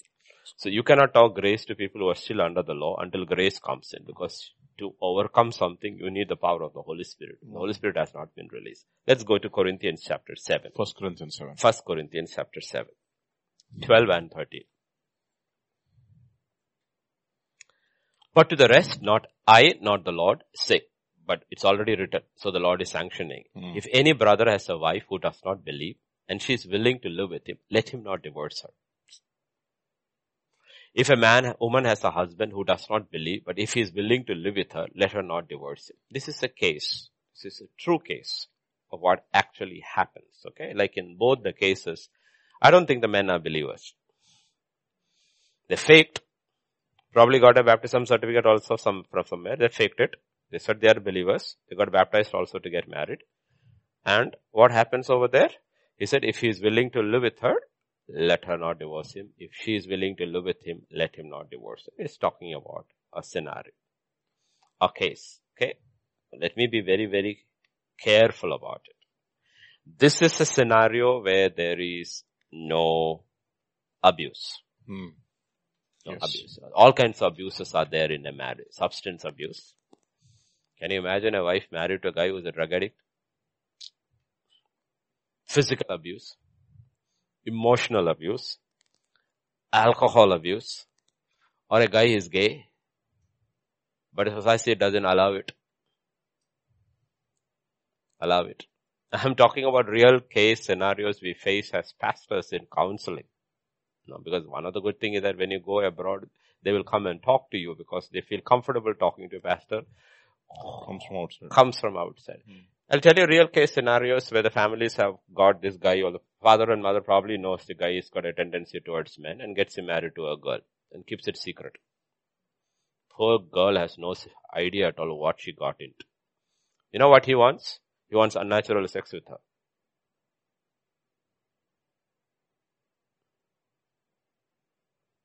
And then she goes through hell, condemned. How do you counsel people like this when you're a visiting pastor? What do you tell them?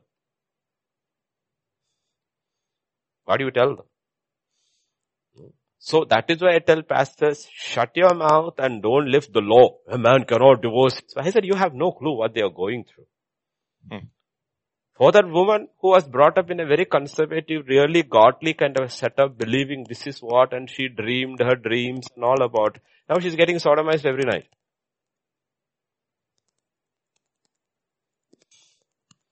What do you say? Okay. So you need to realize what the Bible is talking about. The Bible has an answer to all our situation. Go to 1 Corinthians chapter 7 itself, 10 and 11. Now to the married I command, yet not I but the Lord. A wife is not to depart from her husband. But even if she does depart, let her remain unmarried or be reconciled. So you know what I do as pastors? As pastor, I said, I suggest separation for a season. You don't have to go through this. You will end up committing suicide. You'll end up going into depression, discouragement, living on pills. Your house will fall apart. You may end up having a kid or two kids, you know, and you will be a depressive, sad, miserable woman, or whatever case situation is like. So what I say, suggest to is that go to your parents, sit with your pastor, talk to them, and separate. You can't go through abuse. You can't lift the law and says, no, a woman should not depart. What will? Don't worry about society and all. Society does not matter. It's irrelevant. This is your life. Who cares what society thinks about? Don't worry about society, because much of these things which is being done is for the sake of the society. What will people think? Your daughter, people will come 15 times. What happened? Your daughter is not married yet. What happened? Has she any problems? All kind of junk, the pressure of the society were taken off, and you look at your child. This is my child.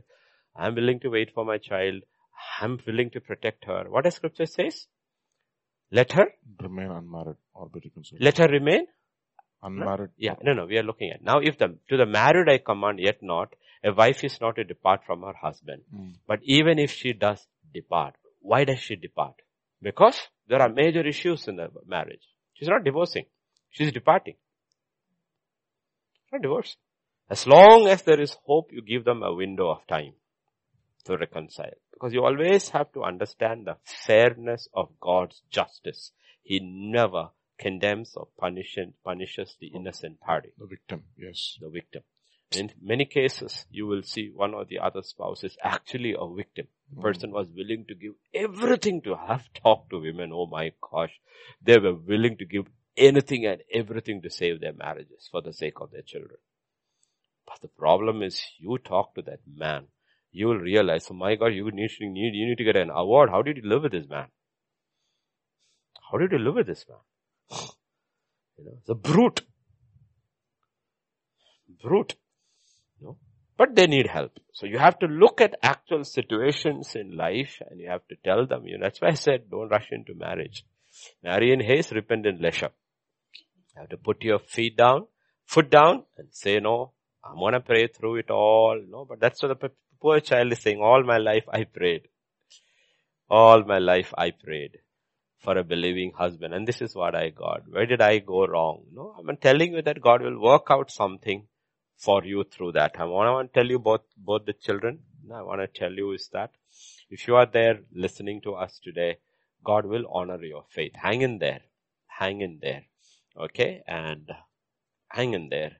I would say, like, no, these are illegitimate husbands.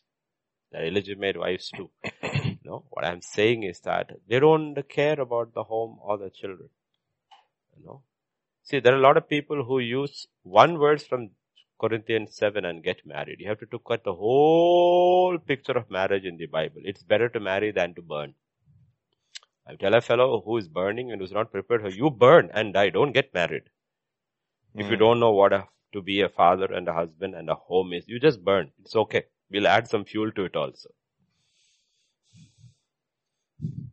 Now, people isolated pick up scriptures and it is written in scripture. Yeah, but did you realize what the whole picture it is? No? You think God wanted Israel because he was burning? He was creating a family. He's a father. He was creating a family. Okay, he was a family.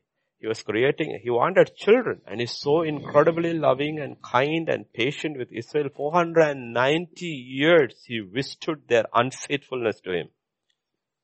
He was a real husband who saw his wife sleeping with other men. If you want to put it down to adultery and idolatry, 490 years he was patient. 70 times 7 he was patient. He was patient. You know finally what he did? Jeremiah 3:8. Give you a certificate of doing. Finally God also got tired. Then I saw all the causes for which backsliding Israel had committed adultery. I had put her away, given her a certificate of divorce. And yet her treacherous sister Judah did not fear, but went and played the harlot also. That's what I'm telling you. Be very, very careful. All these fundamentalist preachers, God hates divorce. God hates divorcees. No. You know why? Because he himself is a divorcee. So be very careful when you pick your theology without reading your Bible. God hates divorce, but he has incredible compassion for people who have gone through unbelievable pain and suffering in their marriages. He understands why. Because he went through that every day for 490 years. He saw the woman he had chosen playing spiritual adultery every day. Different. And he put away Israel, hoping Judah would remain faithful. He said Judah also went and played the harlot. So he understands the pain of all these dear sisters. He says, I know what you're going through. I understand. I went through it, everything. He understands better than us because his spirit feels more than your body or your soul can ever understand. So you have to understand what the Bible is actually talking about. Yes, God hates divorce. Why? Because of the violence it involves. First, the violence between man and woman who are supposed to be two. Sorry, it's supposed to be one. The violence and the violence that happens before the children. You know, father, the children, the mother. I will tell you, divorce is the worst case of child abuse. You know why? Very rarely do children get over it. They get used to a lifestyle which they are never supposed to get used to. That was never meant to be their lifestyle. The lifestyle they're supposed to use to is a loving father and a loving mother and a very protective household, where there is kindness and love and same objective, serving God and his purpose. God is the center of that house. That was supposed to it. The house broke apart. Parents went two different ways. Children managed to live. They get along. We say they're getting along with life. No, they are not. You see, You are let us say you are an orphan. And you born and grew up in an orphanage. You don't know what a home is like. Yeah, home is like. You may be very comfortable, but you don't know what the norm is. You don't know what the norm is. The norm is this. The father, the mother, the children. God is a family man. The whole family on earth gets its name from God. So we have to realize and see how it is. So there are questions that are asked. I would always suggest where there is abuse and violence involved, separation for a season, and see and pray your way through. Pray your way through. The Bible is very clear over there. Okay, Chuck Swindle is an old. I think he's still alive. No, he's passed away. He's passed away. Oh, okay. He was a very, very. Oh, Chuck Swindle is still alive. Still alive. No, he didn't pass away. No, not okay. Chuck. Old man. Okay. He has given his three cases for marriage, divorce, remarriage. First case is what we looked at, where the mate is guilty of adultery, morality, and is unwilling to repent and reconcile. He says, even I also accept that. Even in that case, even if there is adultery involved, I would prescribe reconciliation. Repent. Forgive. Reconcile. God will honor you and God will bless you with double the grace. Because if a marriage can be saved, God is for it. For it. Demand much from you, but God will be for you. That is the best case scenario. Otherwise, divorce, and God allows the innocent party to remarry. Justice. Then, 2 Corinthians 5:17. Second case. Because I have to give scripture. Because I kind of agree with what he's saying. He's a very, very old, senior man of God. He must be in his 80s. He's close to 90 now. He's close to 90 now. Okay, Still preaching. Okay? Therefore, if anyone is in Christ, he is a new creation. All things have passed away. Behold, all things have become new. Meaning you were married and divorced before you get saved. Before you got saved, this does not apply to you. You are a new creation in Christ Jesus. Okay. Statutory limits of the law has passed. You are not bound by anything that happened to you before you got saved. Okay, so please don't get saved and be condemned for things which happened to you before you got saved. It is not. Seasons of ignorance God has overlooked. Okay, so you were married when you were a Gentile or unbeliever. You got divorced and now you got saved. God says you're free. Go ahead and see that you marry a believer. Be equally yoked. Okay, you have to be equally yoked. Third case scenario is 1 Corinthians chapter 7 and verse 17. Fifth.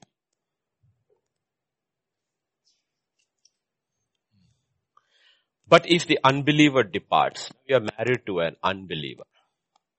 Okay. Or the woman is an unbeliever. You got married. Then you got saved. Okay. Whatever scenario it is. In these both cases, you have two sisters married to practical unbelievers. If he departs, let him depart. Bye-bye. I want my divorce. I'm leaving. Let him depart. You're free. A brother or a sister is not under bondage in such cases. For God has called us to peace. It means you're free. And I look at it in that cases, they're free to be married. A man who will accept you with your children. A godly man. Wait. God will bring a man into your life. And if you can manage it without that single, it's also fine. But you are not under bondage. You are free. The other fellow has gone. He married somebody and you are still under bondage. No, he says you are not under bondage. You are free. You are free. Because this is the unbeliever departed. He abandoned it. This is the case of what we call of abandoned. He abandoned. He says, fine, I am leaving. Bye-bye. I found somebody else. That is my soul mate. No? And I am leaving you. And he says you are free. Don't be under bondage. Let him go. There are many kinds of bondages. One is the spiritual bondage. You go into it. That fellow is with another woman and you are in spiritual bondage. No, what God has put together, no man can separate. I'm going to fast for 40 days and wait for him. God says, come on. Let go. Why are you in bondage? He is free. In the flesh. Because he's not in spiritual bondage anyway, because he's not even saved. You are the one in bondage now. You're the one in bondage. Let him go. If he's single, and the issues were not major, you can still fight for it. No, you still fight for it. But this is not what he's talking about. The issues are major issues. One, it is about faith. It's about another woman, whatever it is, and he's departed and gone. What are you sitting here and, okay? If you believe you have the faith, you can wait. But the Bible is very clear about it. You are not in bondage in such cases. That is why I say, where do you get your strength from? Your strength comes from the Word of God. Your strength comes from the Word of God. That is where your strength comes. If you look at the Word of God and you look, and the Spirit of God shows it to you, and you realize, you know what? This is there. Fine. I am free. And I'm not going to be in bondage. I'll pray for him all the days of my life. Like Saul says, you'll not see my face. But I'll pray for him. Bye-bye. No free. But when there are children involved, especially, I would say you have to give it everything possible to save your marriage. Because a child deserves it. They are the innocent victims. The issue was between you both. Why should they suffer? But if it is an abusive marriage, then you need to protect yourself, and you need to protect your child, your children from that abuse. Because you don't want your children growing up in that abusive, violent atmosphere. They can flip one way or other way. Either they can become so gentle and meek because they saw all this abusive, or they can become violent like that father. They also start beating up their wives when they get married. So you have to protect your child. You have to think about the next generation. The next one I have to protect. So you have to make up all the, but don't do it in isolation. Go to godly people. Go to your pastor. Go to your parents. I will tell parents also, please sit down and listen when your children are married and comes and talks. Listen to them. What is their problems? No, God has an answer for everything. But telling to all the people who are separated, who are divorced, let me tell you, God loves separated people, married people, and divorcees. He loves them all. Okay. You need to realize Jesus' ministry, when he actually begins his ministry, one of his first ministries is to go to a woman who was divorced 5 times and was living with the 6th one. One of his first ministries is to go to a 5-time divorced woman under the law. Certificate. One man after another gave her certificate under the law. The 6th time she is living with another man in a live-in relationship. And Jesus went to meet her and restored her. Okay, please look at scripture, pastors especially, because I've seen these cutter, hardened pastors who create even more trouble. No mercy, no kindness, no tenderness. They're already broken. They're already going through. You know, and they don't understand the tenderness of God as a father, as Jesus Christ. Imagine the father telling the son, he's sent to the children of Israel, and the father wakes up and says, son, you know what? Today you need to go where, dad? To Samaria. Samaria? Are they not half-breed? Yeah. I know. You need to go there. Why? Because there is a woman. A woman? Yeah. What kind of a woman, daddy? Well, she's been married 5 times and divorced 5 times. And she's living with the 6th one. Okay, daddy. I'll go. You know the tenderness of God? And he goes there and he's so kind. He knows the system very well. He's Jewish. She's Samaritan. They don't talk at all. They're like Brahmin and Dalit. They won't talk at all. And he's got these 12 chelas going with them. She will not come at all. So he told all 12 of them, go to the town, get food. Why do you need to send 12 people to buy food for 13 people? What? Like if I were to send Sammy to buy food, if lockdown was there, Sammy would take the bike, Peter will sit at the back, and Peter will come there holding it, right? 2 people. 12 people to buy food for 13 people. Why? He wanted them out of the way because he knows if they are there, she will not come. You have to go through and read between the lines the heart and the kindness and the tenderness of God for broken people. And all these are broken people. When I look, I get depressed when I see it. I empathize with them. What brokenness are they going through? And who is there? Who understands?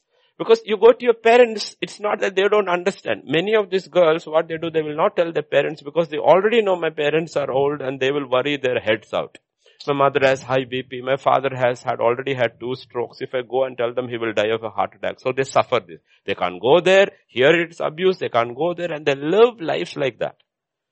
So somewhere there has to be a church which understands, which is kind and caring and say, you know what, we understand. We understand. And that's my Jesus. He understands. And he says, you know, come to me, all who are weary and heavy laden. Why do you think all those sinners and prostitutes and all this broken, all were going to him? Because he said, come to me. And he never perverted justice. But I believe was the most compassionate. Scripture says when he looked at the crowds, he had compassion on them. Compassion. And like Pastor was talking about as a shepherd. What does a shepherd need? If the first shepherd, when he looked at the masses, what did he have? He had compassion. He has compassion. He knows what we are. And you have to have compassion at different levels. You have to have compassion for that man also. You don't know what he came through. He must have tripped. You know, how boys trip, you know, is always a challenge. When you go to school or this thing, you by unconsciously you get into this gang. The gang will tell you, come, try this. Try this, try this. And he doesn't want to try because family, home, this thing. Then he says, hey, chudiya pehen lo, ya to ladki hai, all that, this thing. Finally, he tries. And before you know, he's hooked to it. He's hiding it from his family.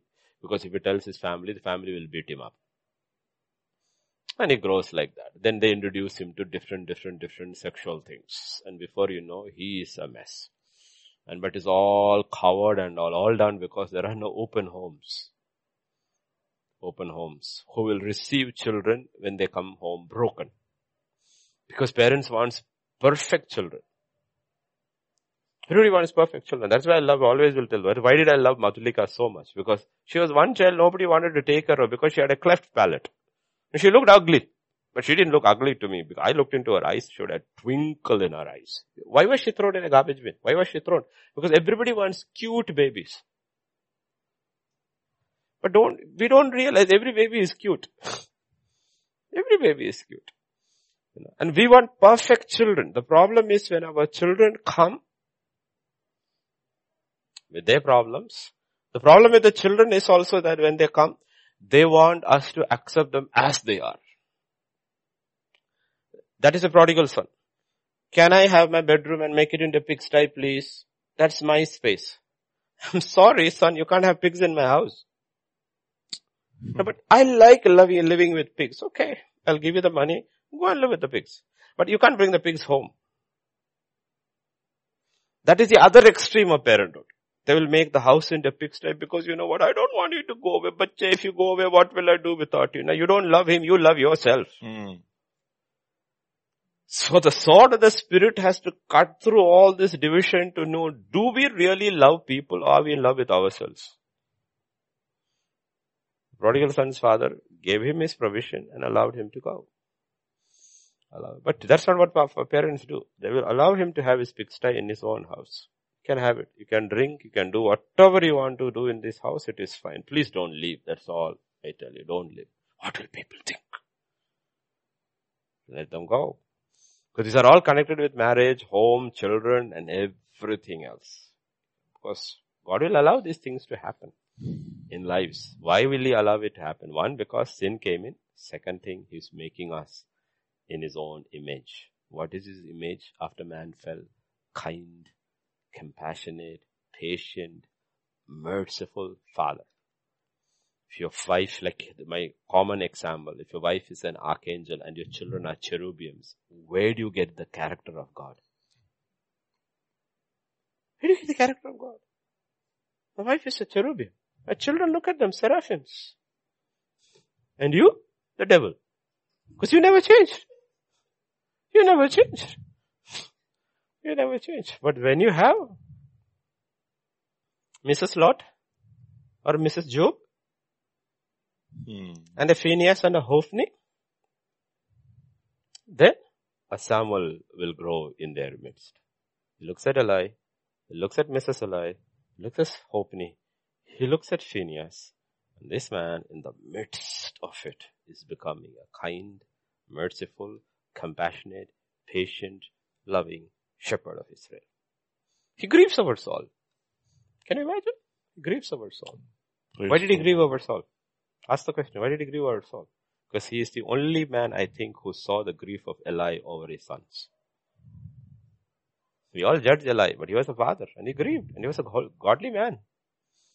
He was a godly man. He was not an ungodly man. His sons were ungodly. He did not restrain his sons. That was filial love on the wrong side. I believe he saw his tears.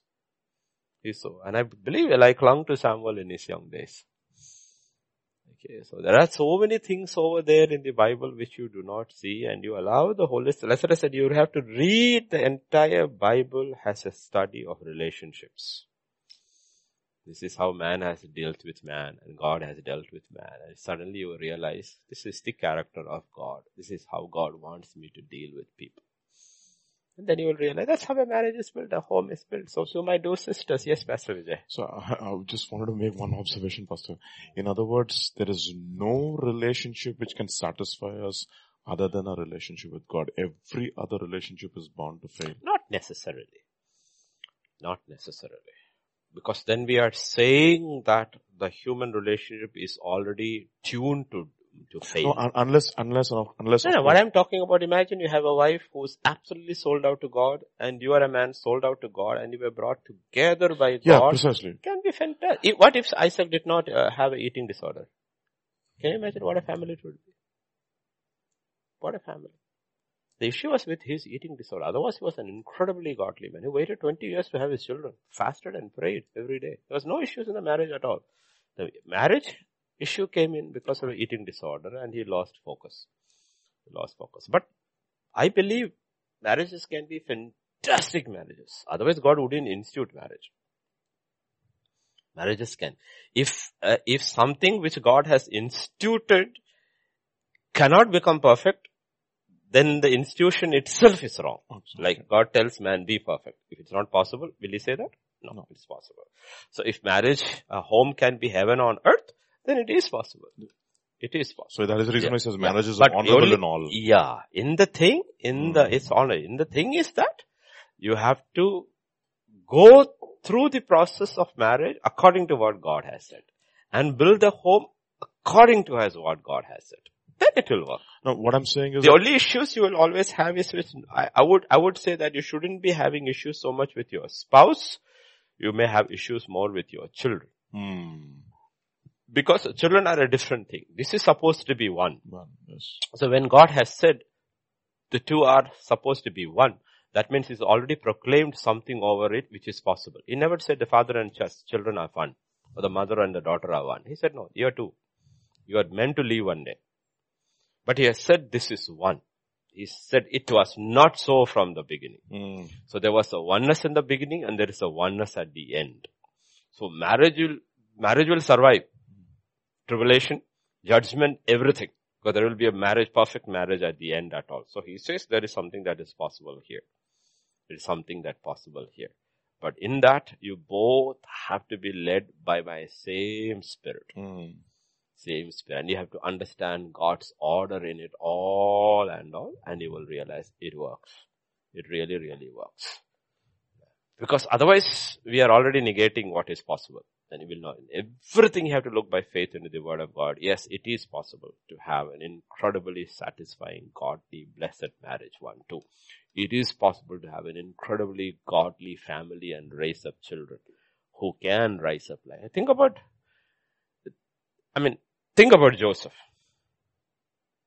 Who would ever bet on Joseph turning out right? Yes. His father had two wives and two concubines. Right? If you talk about a dysfunctional home, it is that. His mother died early. His eldest brother slept his father's concubine. Two of his brothers were murderers. All of them were liars. But he turned right. So my question is, if one can turn right, isn't it possible all 10 could have turned right? Yes. All 10 could have turned right. But look at it over there, we learn from all of them. Abraham's mistakes, but we can't blame them because the law isn't there. So even under the law, they could marry multiple wives. So you can't blame them anything by that. Okay, they were going by whatever law was available in the system. But the fellow who had a nice, peaceful marriage for a long time was Isaac because he had only one wife. But he was successful, I would say. He was successful as a son. He was successful as a husband. He failed as a father. His failure was as a father. At the age of 40, his father looked for a bride for him. This guy is least bothered. Esau goes, marries one. Then he goes, marries another. The father is not even involved in the lives of these boys, unlike his father. So if you look at him, he was successful as a son, he was successful as a husband. He failed as a father. Abraham did not fail as a father. He was successful as a father. He shall command his children. You'll see no command of Isaac with his children. Yes. The parental authority is gone. I don't know what happened inside those format. I don't know what caused him to lose that. Became disinterested. I don't know what happened. I don't know. So you look through all these homes, each of these fathers, each of these mothers, each of these wives and all over there. And you look over there and you will realize, yes, Abraham was the good father. Sarah is called the great holy woman. Others are not called. So you look at it all and says, and each one picks it up and says, you know what, I want to be. There are models kept over there. The ultimate model is Jesus Christ. Jesus Christ was the best father, best husband. He was also the best wife. In relation to us, he is the husband. In relation to his father, he was submitting in all things as a wife is submitting to her husband. So both way he shows us. He tells the man, this is how you lead and love. He tells the woman, this is how you submit. So we learn from him. Okay? But if you cut out that possibilities, then no, you always have to hope. Faith and hope goes together, that it is possible. Only thing is that once the world creeps in, it is impossible.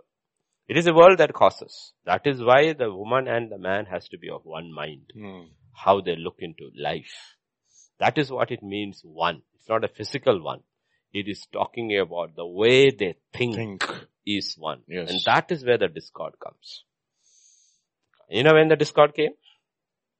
Now people will call me misogynist and all. It started happening when girls went into secular education. Men went into secular education and not Christian education. Secular education changed your thinking. But secular education is not asking you to be one, asking you to be independent. It causes you to think independently, ultimately become independent. That causes men and women ultimately become selfish. Not selfless, selfish.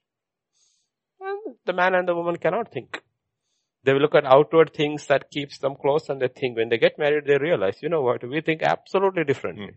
And this book will not bring them together. Because one will not agree to that book. So to my dear children who wrote today, I would say hang in there. If you think your husbands are abusive, they're having extramarital affairs, I would say stay with your parents, talk it out, pray it out, but don't jump into anything. Don't do anything, because both of you, I see both of them are pregnant, right? Only one of them is pregnant. Yeah, one is pregnant, one has got a little baby. So it is, you also going through your changes because it's difficult, very difficult, it is not easy, but hang in there. I would say hang in there. And to the brethren who asked about abortion, Mike say absolutely from the word of God, it's a no-no.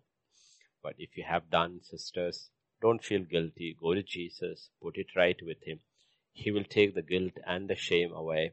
If you have no guilt and shame, better have it. And then let him go remove it. Better have it. Amen. Okay? You need to have some guilt and shame about it. You took your child out. Okay, so please understand. See everything through the eyes of the Word of God. We'll close it for a day. Oh, we crossed 10 o'clock today. Oh my gosh. Okay. Yes, Pastor Vijay. It was marriage and home, Pastor, so we had to take time. It was Sunday night too. These are things which are close to our heart, God's heart issues. Abortion, suicide, marriage, divorce, remarriage, separation. Oh boy. Painful things. All are painful things. One of the most traumatic things. Most traumatic things which man goes through and God goes through. If we feel it, please remember our God has very strong feelings and he hurts as a father. Let's pray. Father God, we just come to you, Lord, in the name of Jesus. We just thank you, we just praise you, we just worship you, Lord. There's so many hurting people out there, Lord. Sisters who are hurting, maybe children who are hurting, men who are hurting, lost. But you came to seek and to save the lost, Lord. And that has never changed. You're still seeking. You're still saving. And your hand is still outstretched towards each one of these dear ones. And I pray, Father, that the hand of God will be there upon every hurting wife, every hurting mother, every hurting child, every hurting father, every hurting husband, everyone who is hurting. Parents who lost their child to suicide. Women who aborted their children. Whatever they are going through, Lord, I pray, Father, you are the God of all comfort. You will convict them and you will also comfort them. You are the one who will cut us. You are the one who will also heal us. Yes, Lord.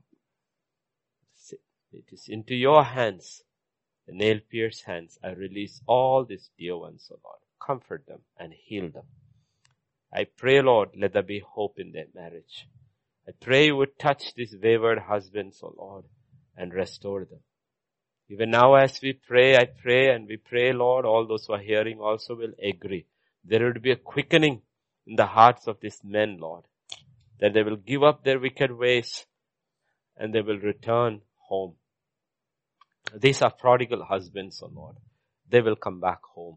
I pray this would be a time you will turn the hearts of fathers to the children, children to the fathers, husbands to the wives, wives to the husbands, all around, O Father, I pray, let this be a season of reconciliation, O Lord.